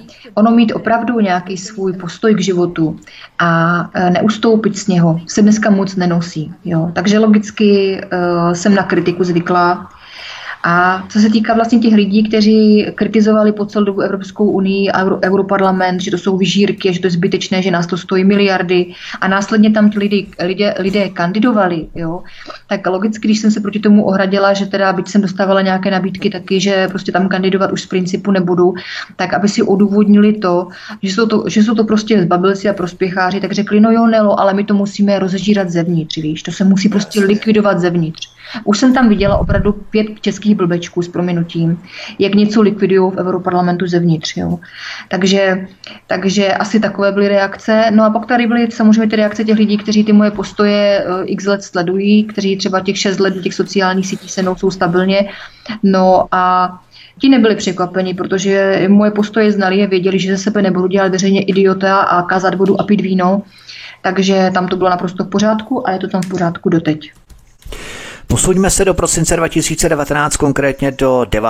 prosince. Tehdy ti napsala na Messenger pirátská místo předsedkyně Olga Richtrová s žádostí o smazání příspěvku ohledně přednostního přidělování bytů uprchlíkům v Praze, což byl smyšlený výrok, který nikdy nezdělila a ty si ho sdílela stejně jako dalších 20 tisíc lidí zhruba. Můžeš tu její zprávu přečíst, co ti poslala tehdy na Messenger 9. prosince 2019? Eh, dobrý večer, paní Lísková. Přestaňte o mě šířit lživé zprávy, zejména lež o bytech pro migranty, kterou jsem nikdy neřekla. Jsem matka dvou dětí a toto jsou zprosté pomluvy. S pozdravem Olga Richterová. Jak jsi na to zareagovala? No, bezprostředně potom jsem to smazala, protože jsem si nebyla opravdu jistá tím, jestli to třeba řekla nebo neřekla. Byť samozřejmě, když se podíváš do programu Pirátů, tak nemůžeš absolutně pochybovat, protože tam to je absolutně evidentní, že podporují bytovou politiku pro migranty, upřednostňují ji a mají to tam jasně zakomponované. A no, my jsme tady v minulém pořadu, já tě jenom přeruším, v minulém pořadu jsme tady citovali, máme to i v odkaze, v odkazovém aparátu uvedené Wiki Piráti.cz a tam přímo tohle je citované. A v podstatě jí běžný občan, který vlastně sleduje tuto stranu, tak jako má, má naprosto jasno. Jo? Ale bohužel, co se týká Pirátů, tak jak jsem říkala, tady je teď fenomen z jejich strany to, že prostě něco někde prohlásí, následně jim poradí. Hele, to jste řekli takovou blbost, že to okamžitě stáhněte, oni to stáhnou a pak řeknou, to mi ne, to byl hoax, to na nás tady někdo vykonstruoval. Jo? Takže já nevím, jestli to paní Richterová řekla nebo neřekla, spíš se přikláním stále k tomu, že ano, ale že to nakonec dopadlo tou formou toho rádoby hoaxu. Nicméně i přesto všechno, že mě slušně požádala, tak jsem to stáhla bezprostředně potom ze svého facebookového profilu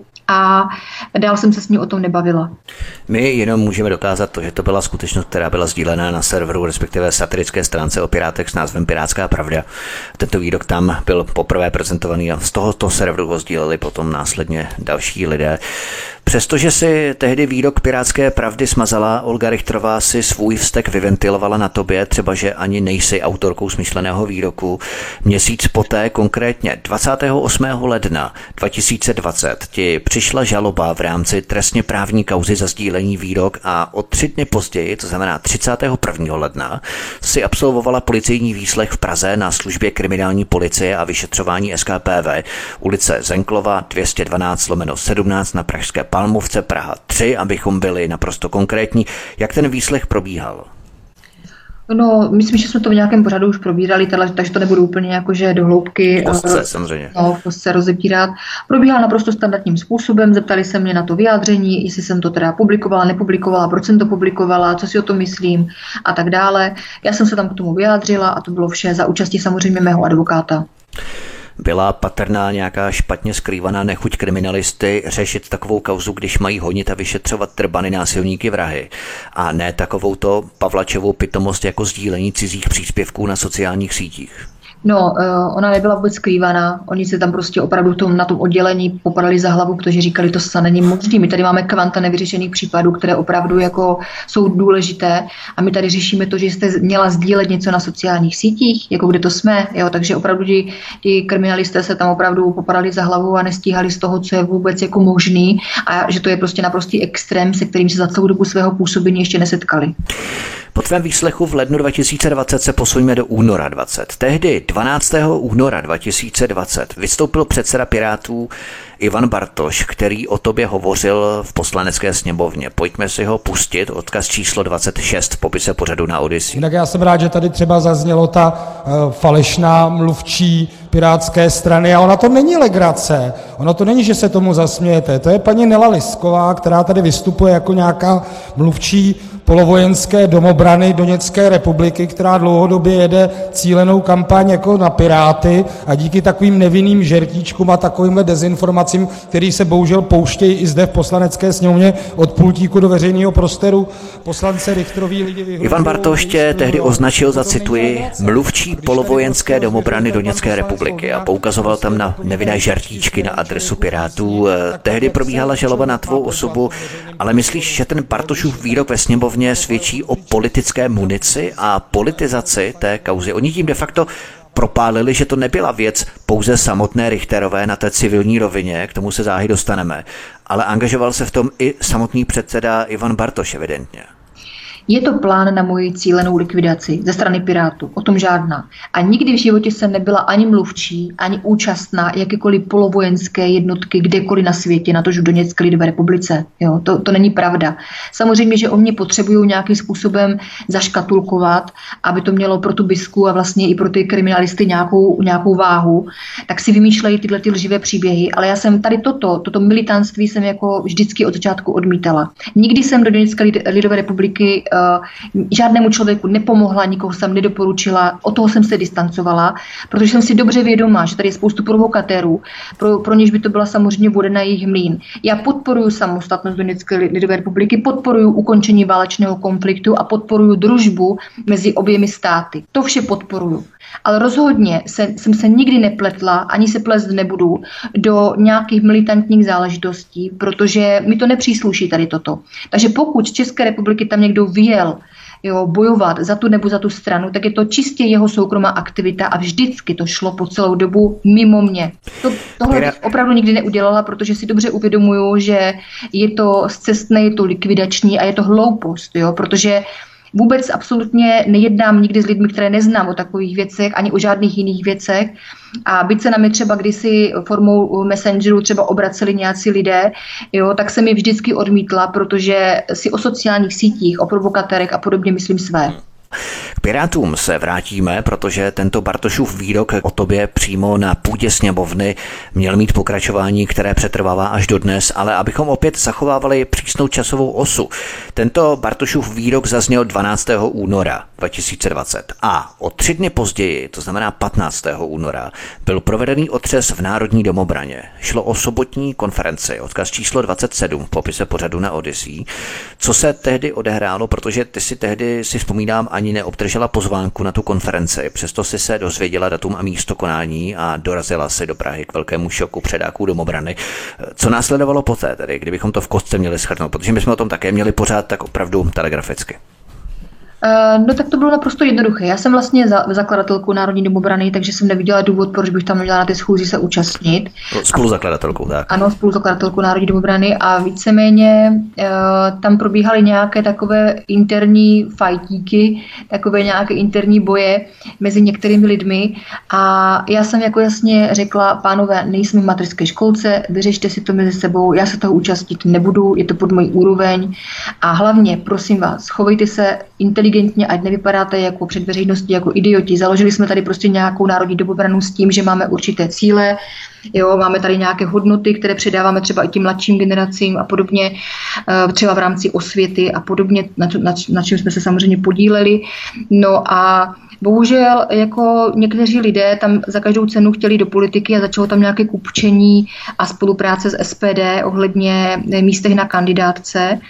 A tady toto je přesně to, co mě v, to, v té chvíli zajímalo, protože po celou dobu třeba Marek Obertel tvrdil, Eh, k mé velké nevoli, že Národní domobrana je apolitická organizace. Jo, já jsem jasně veřejně někdy, eh, vlastně veřejně jsem se zmiňovala o tom, že není možné, aby cokoliv, co vytvoříte v České republice, bylo apolitické i zahrádkářský nebo pejskařský spolek je politika. Jo. Na to, že Národní domobrana, která zastávala určité politické principy, eh, takže mě docela zaskočilo, že jakožto v uvozovkách a politická organizace se tam začalo řešit to, kde kdo bude jak kandidovat a za koho. Je mi úplně jedno, kde kdo si jak kandiduje za koho, pochopitelně, že to je každého soukromá záležitost a my jsme nebyli nějaká sekta, kde by bylo zakázáno kandidovat, ale pochopitelně jsem předpokládala, že tady prostě fungují nějaké jako nějaké prostě komunikace mezi náma a že si sedneme a řekneme si, co bude dál, jak se to bude ubírat, jakým směrem, jo, a jak si to ti lidé třeba představují a podobně. No, z těchto jednání teda jsem jako byla nějak vyloučena, nějak nechtěli, ať jsem přítomná u toho, což samozřejmě jsem nepochopila, jako z jakého důvodu, protože já bych rozhodně nebyla tak, která bych někoho přemlouvala, ať to nedělá, to je každého soukromá záležitost a nemám na to ani právo takže mi to docela zaskočilo. No a na té poslední schůzi teda už jsem se rozhodla, že, že z Národní domobrany odejdu, že mi to prostě už unavuje tady toto řešit, že mi to vyčerpává a že to nemám v podstatě ani zapotřebí. Jo? Že prostě tu, tu svoji největší dobu té slávy, kdy to mělo nějaký smysl a kdy byli všichni nadšení jako starý, starý této aktivity, jak jsem říkala, vy třeba ty demonstrace a podobně, migranti a tak dále, ty úzké souvislosti tam samozřejmě mezi tím byly, tak to asi už má za sebou, už ti lidé se asi vidí všichni někde jinde a u toho já být opravdu nemusím. Takže jsem to tam veřejně položila, řekla jsem dobře, tak v tom případě si tady veďte tuto organizaci, jak uznáte za vhodné, pořádku, ale bez země. Takže jsme, jsme se, se tu... rozešli. My jsme se to bavili o atomizaci národovecké nebo vlastenecké scény ohledně těch subjektů, které se tříští a v té souvislosti došlo k rozštěpu i v rámci Národní domobrany zemskou. Národní domobranu, která se potom následně tady zrušila zásluhou tady Ivo Gece ohledně zbraňového zákona, k tomu se potom dostaneme.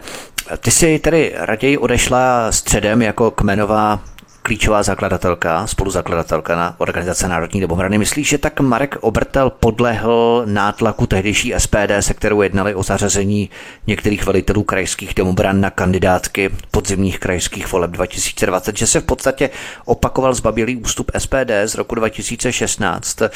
Ovšem tehdy v roce 2016 SPD zbaběle vycouvala v rámci pomoci na východě Ukrajiny Podělala se, i když dříve ústy Okamury otevřeně deklarovala sympatizaci s východní Ukrajinou, ale o čtyři roky později posílila SPD a měla zuby. A ty zuby využívala k diktování podmínek demobraně na zbavení se Liskové výměnou za umístění jejich členů na kandidátky v kraji. Ty si raději odešla sama středem. No, tak samozřejmě, protože to je, to je neskutečně nechutné tady toto. Jo. Jak jsem říkala, mě nevadí eh, vůbec, kdyby tam třeba za mnou někdo přišel a řekl, Helenelo, já bych rád kandidoval, jo, mám tady možnost, jo, oslovili mě. V pořádku, běž, kandiduj, super, jo. Ale tady toto kupčení ještě za zády vlastně někoho, kdo to založil, jo, tak jako to mě přišlo absolutně nepřijatelné.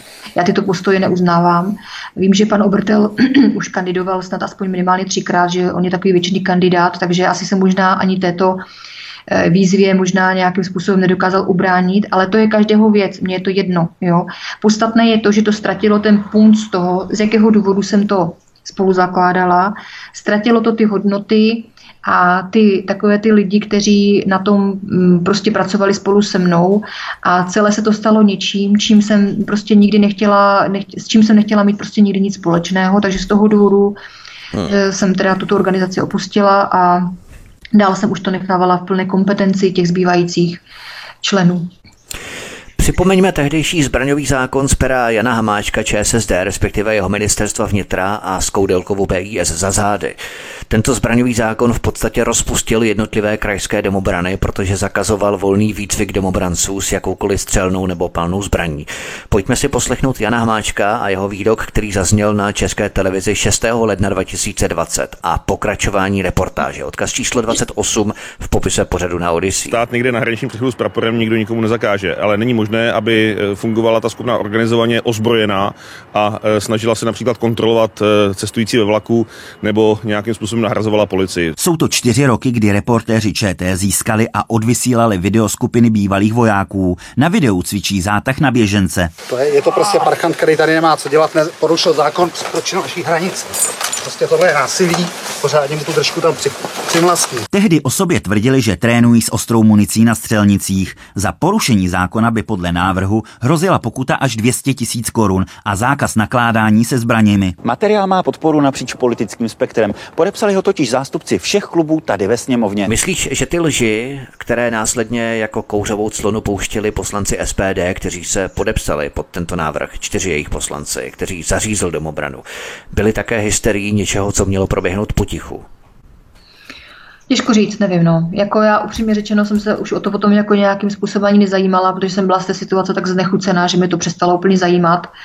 A e, taky jsem neviděla vůbec nějaký potenciál jako v tom pokračování. Jo. Takže když něco odepíšeš, tak už se potom dál, dál o to aktivně nestaráš, nezajímáš.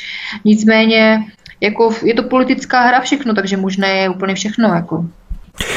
Takže když si to vsadíme do časového rámce, 6. leden 2020, Jan Hamáček vydává prohlášení o plánovaném zákazu domobrany, respektive možnosti chránit hranice s legálně drženou zbraní nebo zasáhnout proti ilegálnímu migrantovi, který nás může třeba ohrožovat na životě. Pod tento návrh se podepisují i čtyři poslanci hnutí SPD. 12. únor 2020 předseda Pirátů Ivan Bartoš o tobě hovoří ve sněmovně jako o mluvčí polovojenské domobrany Doněcké republiky. O tři dny později, 15. února, odcházíš z Národní domobrany jako klíčová kmenová zakladatelka spolku. Teď se můžeme ptát, zbavují se přizdi sráči ze všech spolků a partají skutečné autentické opozice, kterou stělesňuješ. Existuje taková poptávka z ministerstva vnitra úziny ve spolupráci s BIS, napojené přes Michala Koudelku na americký Pentagon a CIA. Ty časové souvislosti odhalují řadu návazností, velmi zajímavých návazností. Nicméně pojďme dál. Z února 2020 se posuňme na květen 2020, tedy o tři měsíce později. Pražská advokátní kancelář Hajný, kterou zastupuje magistr Filip Hajný, ti zaslala 20. května 2020 předžalobní výzvu, aby do sedmi dnů zaplatila částku tehdy 500 tisíc korun, to znamená půl milionu, na účet klientky poslankyně za pirátskou stranu doktorce Olze Richterové za to, že si na tvém Facebooku sdílela nepravdivou informaci o tom, že piráti usilují o přijímání migrantů a chtějí pro ně přednostně přidělování bytů v České republice. Jak si na to tehdy reagovala? Bylo to velké překvapení po tom, co státní zástupce smetl ze stolu žalobu na té trestně právní rovině z ledna 2020, tak teď to Piráti zkoušejí po druhé vlastně na občanskoprávní rovině. To bychom měli posluchačům vysvětlit, vlastně oni to zkoušejí po druhé. Tehdy to byla trestně právní rovina, to státní zástupce smetl ze stolu, teď je to civilní občanskoprávní rovina. Bylo to velké překvapení, když se zkusili po druhé. No, ono to samozřejmě smetl na té trestně právní rovině, nicméně teď se to zpátky vrací prošetření na, na základě stížnosti Pirátů, takže ono se to do té trestní, eh, trestně právní roviny znovu vrací. Jo? To je nová informace, takže tam proběhne další vyšetřování mé osoby. A bylo to celkem překvapivé, protože jsem to stála a nepočítala jsem s tím, že když něco z Facebooku odstraním na žádost, takže to bude mít prostě takový dopad a že to bude takto pokračovat.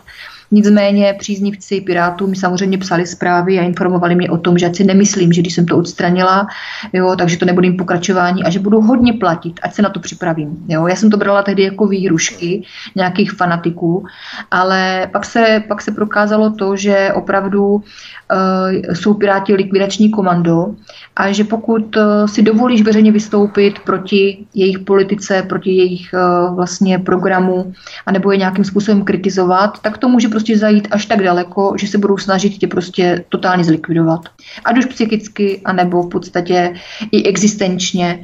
Jo, takže až tak daleko jsme v České republice došli a o to víc mě třeba zaráželo a mrzelo, že když jsem třeba požádala o pomoc, ať už to byl Xaver Veselý, nebo to bylo, nebo to bylo třeba uh, Volný, jo, a nebo další lidé, když jsem je požádala o pomoc uh, v této věci, jestli by třeba se taky postavili za to, že není možné prostě přijít takto lehce o svobodnou svobodu e, slova a právo na svobodné vyjadřování, protože tady už nejde jenom o to, že tu kauzu mám já jako Nela Lísková, ale už jsem se bavila několikrát o tom v médiích, že kdybych to projela, tak se to dotkne každého jednoho občana v České republice, protože každý politik bude mít potom samozřejmě trumfy v rukávu a řekne si, jo, paní Nováková, tak byste o mě napsala tohle, tak skončíte stejně jako Lísková, jo. A všichni se jsou dobře vědomi rozměru té kauzy že to prostě má opravdu i do budoucna velký význam pro nás, abychom tady toto potlačili a abychom prostě vyhráli ten spor proti těm pirátům, protože by tady byl opravdu pirátistán a teprve potom by občané České republiky poznali, co to jsou za lidi, že prostě že jsou všeho schopní. Jo?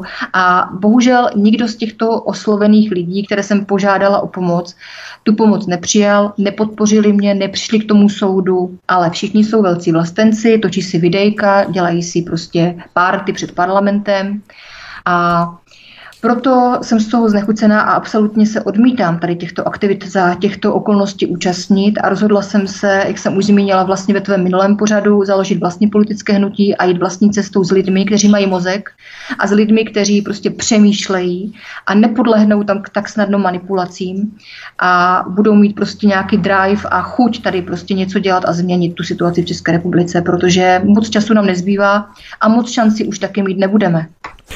V minulém pořadu jsme řešili, že si jednak nebyla autorkou smyšleného výroku a jednak eh, ho sdílelo dalších 20 tisíc lidí, dalších lidí ze satirické stránky Pirátská pravda. Přišla ti tady žaloba a první slyšení se konalo 17. března, odkaz číslo 29 v popise pořadu na Odyssey. Druhé slyšení proběhlo 26. května, třetí stání mělo proběhnout 25. června, ale bylo odročené na 15. října. Soudkyní byla Dagmar Stanidisová, zřejmě má nějaké řecké příbuzné. Ten soud nebudeme probírat, protože jsme to pokryli v našem minulém pořadu do podrobná, odkaz číslo 30, popise pořadu na Odyssey. Pustíme si jenom úryvek z prvního stání konaného 17. března. Celkově vlastně já tady tuto kauzu vnímám jako politickou kauzu, protože vzhledem k tomu, že ano, já mám samozřejmě eh, nějaký veřejný dosah těch svých příspěvků, ale proč tady nestojí nějaká paní Nováková z Horní Dolní, která ho nemá? Protože by to asi nemělo takový mediální dopad. A proto jsem tady vybrána já, i když, te, i když ten, eh, jak říkala paní eh, Richterová, tak přece ten její dopis sdíleli tisíce, možná desítky tisíc lidí. Proč tady není zástup těchto lidí? Proč jsem tady napadana já jako běžná uživatelka Facebooku, která vlastně nemá ani ze zákona nějakým způsobem dáno, že si musím ověřovat pravost příspěvku. Není reálné si ověřovat pravost všeho. Protože paní Richterová třeba tady řekne, já jsem to neřekla, ale jak do dnešního dne můžu vědět, že to opravdu neřekla. Jak to můžu vědět? Protože je to tak, že politici lžou. Obecně jsou politici lháři a podvádějí a lžou. Jestliže eh, kdokoliv, premiér nebo kterýkoliv... Posuňme se o měsíc později do dubna 2021, protože kauza Donbass ale pokračuje dál. Ovšem, abychom postupovali přísně podle časové osy, musíme si informace uvést v dobovém kontextu, který se nám tak nějak slévá dohromady. Takže v sobotu 17. dubna 2021 proběhla legendární tisková konference s hysterickým Janem Hamáčkem a Andrejem Babišem ohledně zprávy BIS o účasti ruských agentů GRU na vrbětickém výbuchu. Andrej Babiš tehdy ještě chtěl zveřejnit zprávu BIS. V pondělí 19. dubna, o pouhé dva dny později, došlo ke schůzce tehdejšího nejvyššího státního zástupce Pavla Zemana a ředitele Jiřího Mazánka, po které následovala tisková konference a Zeman i Mazánek zakázali zveřejnění zprávy BIS s odkazem na probíhající trestní řízení. Tentýž den 19. dubna proběhlo mimořádné zasedání bezpečnostního výboru, který jednomyslně odsouhlasil zprávu PIS, včetně poslanců SPD Radka Kotena a Radovana Vícha. Odkaz číslo 31 v popise pořadu na Odyssey. V úterý 20. dubna, den poté, Poslanecká sněmovna vydává usnesení odsuzující účast ruských agentů GRU na vrběděckém výbuchu s odkazem na zprávu BIS, přijatou bezpečnostním výborem odkaz číslo 32 v popise pořadu na Odyssey. Ve středu 21. dubna, to znamená den poté, NCOZ zatýká pět osob s vybičovanou hysterií proti Rusku. Ivan Kratochvíl, Andrea Krulišová, pravoslavný kněz Přemysl Ivan Hadrava, Vladimír Štádler a Miloš Ouřecký. Spekulovalo se tehdy také o vojákovi Eriku Eštu, odkaz číslo 33 v popise pořadu na Odyssey. Zajímavé je, že právě šéf NCOZ Jiří Mazánek spolu s Pavlem Zemanem zakázali zveřejnění zprávy BIS a stejná NCOZ provádí o dva dny později fejkovou razi jako v Bčkovém hollywoodském filmu. Ve dnech kolem 15. května ti telefonuje, to znamená o měsíc později, to bylo 21. dubna, to zatčení široké, a potom o měsíc později, kolem 15. května, ti telefonuje Ondřej Golis z reportérů České televize s žádostí o reportáž o Donbasu a o tvém působení jako honorární konzulky. Ty si je srazila ze schodů, metaforicky řečeno samozřejmě, a reportáž si odmítla více jak týden později, 24. května. Reportéři ČT vysílají tendenční a zavádějící reportáž o bojovnících v Donbasu. Před 6 lety jsme v reportáži poukázali na to, že u nás vznikají ozbrojené organizace, takzvané domobrany, které vyjadřují loajalitu k ruskému autoritářskému režimu Vladimíra Putina. Jelikož je angažmá v cizích ozbrojených složkách trestné, zasáhla před měsícem policie. Myslíš, eh, že si jim z toho efektně vyklouzla, když si tu reportáž schlédla? Odkaz číslo 34 v popise pořadu na Odyssey. No tak já většinou efektivně nevyklouzávám, většinou se opravdu těm věcem stavím čelem a nemám s tím nejmenší problém. Ale co se týká České televize, tak jsem si dobře byla vědoma toho, že by ta reportáž byla sestříhaná, tendenční, a že v podstatě to, co jsem opravdu, nebo to, co bych opravdu chtěla sdělit, jo, tak by tam vlastně v podstatě vůbec nebylo. A tohle toto já fakt nemám zapotřebí. Jo. Takže tam šlo o moji veřejnou kompromitaci, chtěli prostě mě veřejně uvařit na tom, že si tam zpracují ty materiály, které se mnou natočí podle uh, obrazu svého a podle toho, jaká je politická, polit, politická uh, momentálně poptávka. Jo, takže toho, toho jsem se teda jako odmítla zúčastnit, byť mě pan reportér teda opravdu atakoval a přemlouval a slíbil mi, že to není pravda, že oni takhle nepracují, prostě neexistuje. Jako tady toho já se neúčastním. Pokud by to byl přímý přenos a pokud by to prostě bylo opravdu tváří tvář a přímo před divákama, tak s tím problém nemám nejmenší, toho se zúčastním kdykoliv, ale na tyhle ty sestříhané šarády prostě já neslyším, jo, takže jsem to odmítla. Myslíš, že tě chtěli uvrtat do nějaké obtížné pozice v rámci Donbasu a ostravského konzulátu, aby ta reportáž sloužila jako materiál pro NCOZ, pro tvé další stíhání, anebo že z tebe takto chtěli vytáhnout nějaké informace? No nepochybuju vůbec o tom, že, že plán je takový, prostě, prostě vykonstruovat nějaký případ, protože v podstatě nemají absolutně uh, s mojí osobou uh, vůbec nic, jo, protože já jsem, já jsem vždycky odmítala nějaké militantní aktivity, já jsem jasně specifikovala uh, činnost uh, zastupitelského centra v těch materiálech pro soud a toho jsem se striktně držela. A oni pochopitelně potřebují v rámci toho, že tady teď je nějaká profašistická nálada a jsou tady lidé, kteří prostě ničí ruské památky a chovají se jako totální primitivové, tak potřebují uh, jisté lidi uh, prostě veřejnosti, veřejně popravit, aby ta veřejnost uh, dostala strach. Jo. To je naprosto stejný, jako je případ s paní Richterovou. To je absolutně stejný účel. Takže já jsem to odmítla a ničeho takového se účastnit nebudu a Uh, českou televizí teda už vůbec ne. To bylo tedy dny kolem 15. května a o více jak měsíc později, v pondělí 28. června, ti přišlo předvolání k podání vysvětlení NCOZ ohledně Donbasu. Paradoxní je, že si to vyžádala ukrajinská prokuratura. Je tohle běžné, aby takto jiná země instruovala jiné vlády, aby vyslýchali vlastní občany? No tak mě přišlo teda od Národní centrály proti organizovanému zločinu z odboru politického terorismu a extremismu. Mi přišla prostě výzva k vysvětlení věci ve žádání generální prokuratury Ukrajiny. Jestli je to běžné nebo to není běžné, se mě neptej, protože je to moje první zkušenost s touto záležitostí. A možná, že se to stane běžné v České republice, protože jestli Česká republika podporuje fašismus na Ukrajině a podporuje tam vyvražďování dětí a civilistů, tak třeba to budou už brát jako standardní záležitost a budou všechny lidi, kteří jsou proti fašismu, tak jak to bylo kdysi, že jo, za první druhé světové války, tak je budou nějakým způsobem uh, zavírat a budou se jich snažit zbavovat. Třeba k tomu dojdem do této fáze, já nevím, jo. Takže já vyloženě ty teďka neřeknu blížší informace, protože uh, až se toho, toho výslechu účastním, tak potom můžeme natočit nějaký pořad o tom, abychom posluchačům vysvětlili, o co tam konkrétně šlo. Ale sama jsem zvědavá teda, proč tam jdu vysvětlovat něco nějaké generální prokuratuře Ukrajiny, které, které nemám nejmenší důvěru, protože Ukrajina to je jeden velký bordel a korupce, ale uvidíme. No.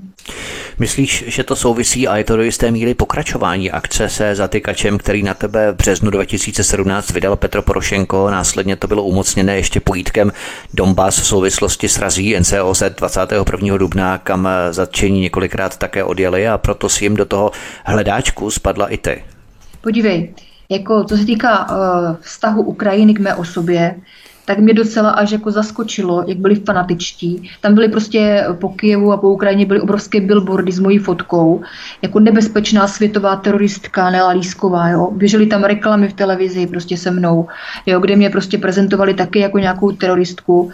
Takže já jsem se tomu smála, protože já jsem přijela primárně, primárně do Donbasu z toho důvodu, abych přesně těm, těm, těm teroristickým útokům zabránila a abych prostě informovala veřejnost České republice o tom, jaké hrůzy se tam odehrávají a přesně tihle ti fašouni, kteří tam podřezávají těhotné ženy a vraždí tam děti, tak vystavili na mě billboardy a dělají tam reklamy a jsou se mě naprosto úplně mimo. Jako z jedné ženy z České republiky. Tohle mi přišlo naprosto absurdní. Jako. Viděla jsi vůbec někdy osoby jako Ivan Kratochvíl, Erik Eštu a další osoby, které byly začené toho 21. dubna? Ne, já jsem se s těma, s těma lidma nikdy osobně nesetkala. Takže uh, vlastně, když mi novináři volali ohledně toho, že jsou tam zatčeni v souvislosti s aktivitami v Donbasu, tak jsem byla jako překvapená, protože jsem se dozvěděla o těch novinářů. Jo. Takže vůbec tyto lidi neznám. Eh, z doslechu znám jako toho pana eh, Kratochvíla, to je jako, o něm jsem nějak jako z doslechu, myslím, že na sociálních sítích slyšela, a toho pana Hadra, Hadravu nebo Hadrabu, jo, tak o něm, o něm jsem taky slyšela, ale to je všechno, jo, ale osobně jsme se nikdy nesetkali. Nebyl důvod. Oni podnikali cesty na Donbass na vlastní pěst, ty si nebyla zprostředkovatelkou, ani si jim nezajišťovala žádné zázemí, byla to jejich soukromá aktivita, jejich soukromá iniciativa tehdy. Všech lidí, kteří tam podnikali jakékoliv cesty. Já jsem tam jednomu jedinému člověku nikdy nesprostředkovala žádnou cestu. Nabízela jsem to teda panu Zaurálkovi, ale tak to bylo trošku v jiné souvislosti a politikům České republiky, aby se tam podívali, ale to bylo všechno. Ale soukromým osobám absolutně ne do toho bych nikdy, do tak, tak hloupá nejsem, do toho bych opravdu nikdy nešla. Myslíš, že kijevská vláda má své infiltrované zvědy v Donbasu, kteří jim práskají jména a odtud výtrvané v rámci požadavků kijevské prokuratury na výslech tvé osoby Českou NCOZ, o které reportéři České televize mohli ty informace získat předem? No to nepochybně, ale to každá vláda. Každá vláda má své zvědy za různými účely. Samozřejmě, že ano. O tom vůbec nepochybuji. To podání vysvětlení mělo proběhnout 15. července, ale protože tvůj právník byl v zahraničí, musela si ho tedy posunout. My to samozřejmě budeme sledovat dále a jsme velmi zvědaví, jaké informace od tebe budou chtít vědět. Už se blížíme k závěru. Myslíš, že reportéři z české televize měli informace z této živé kauzy díky úniku ze spisů, že si tě NCOZ také předvolá k podání vysvětlení. Prostě to věděli zhruba měsíc předem a tak to se vlastně předčasně odhalili nebo rozkryli, že chtěli být takzvaně aktuální. No tak asi tak na České republice, tak pravděpodobně asi si to odhadl dobře.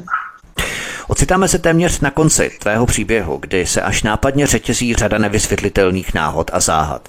Pokud postupujeme přesně podle časové osy, spousta souvislostí a návazností nám z toho vyplyne tak nějak sama. Za prvé vycouvání SPD od pomoci na východě Ukrajiny v rozporu s prohlášeními Okamury 10 měsíců dříve. Pomoc si tedy reprezentovala ty, šlo o červenec 2015. Za druhé, předžalobní výzva Pavla Bělobrátka měla být na tvou adresu za stejný výrok, který kritizoval i Okamura, tomu však Bělobrádek nic nezaslal a tobě ano. Šlo o leden 2016. Bělobrádek měl napojení díky stážím International Visitors Leadership na americké velvyslanectví v Praze. Můžeme se tedy dohadovat, proč zrovna ty. Za třetí, otevření doněckého konzulátu v Ostravě, tak to topka s Helenou Langšádlovou, Miroslavem Kalouskem a tak dále vážně nemohli vydýchat asi spolu s tehdejším ministrem zahraničí Lubomírem Zaorálkem z ČSSD a tak na tebe nejprve rozjeli zatykač, který vydal Petro Porošenko v březnu 2017, potom se rozjel soud na zrušení konzulátu na podnět samotného ex-ministra zahraničí Zaorálka. Červen 2017 Ostravský krajský soud, odvolání k vrchnímu Olomouckému soudu v únoru respektive v dubnu 2018 a konzulát zrušený. Za páté, je zaříznutá národní domobrana zbrojním zákonem Jana Hamáčka BIS, pod který se podepisují čtyři poslanci hnutí SPD. Následně i ty odchází z národní domobrany jako nežádoucí osoba, proto bylo nutné se tě zbavit, protože si představovala prvek znemožňující uzavřít tyto zákulisní dohody. Za šesté, Pirát Ivan Bartoš o tobě hovoří ve sněmovně jako o mluvčí polovojenské domobraně Doněcké republiky. V době, kdy se projednávalo zrušení zbrojního zákona a tři měsíce poté přichází předželobní výzva pirátské místo předsedkyně Olgy Richterové za sdílení jejího smyšleného výroku. Šlo o květen 2020. Za sedmé, dvě soudní stání 17. března a 25.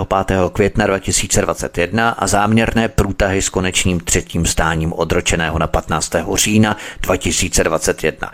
Za osmé, za poslední, předvolání k podání vysvětlení na NCOZ 15. července, to neproběhlo v souvislosti s tvými cestami na Donbass a ostravským konzulátem, poptávané ukrajinskou prokuraturou. To je v kotce tvůj příběh.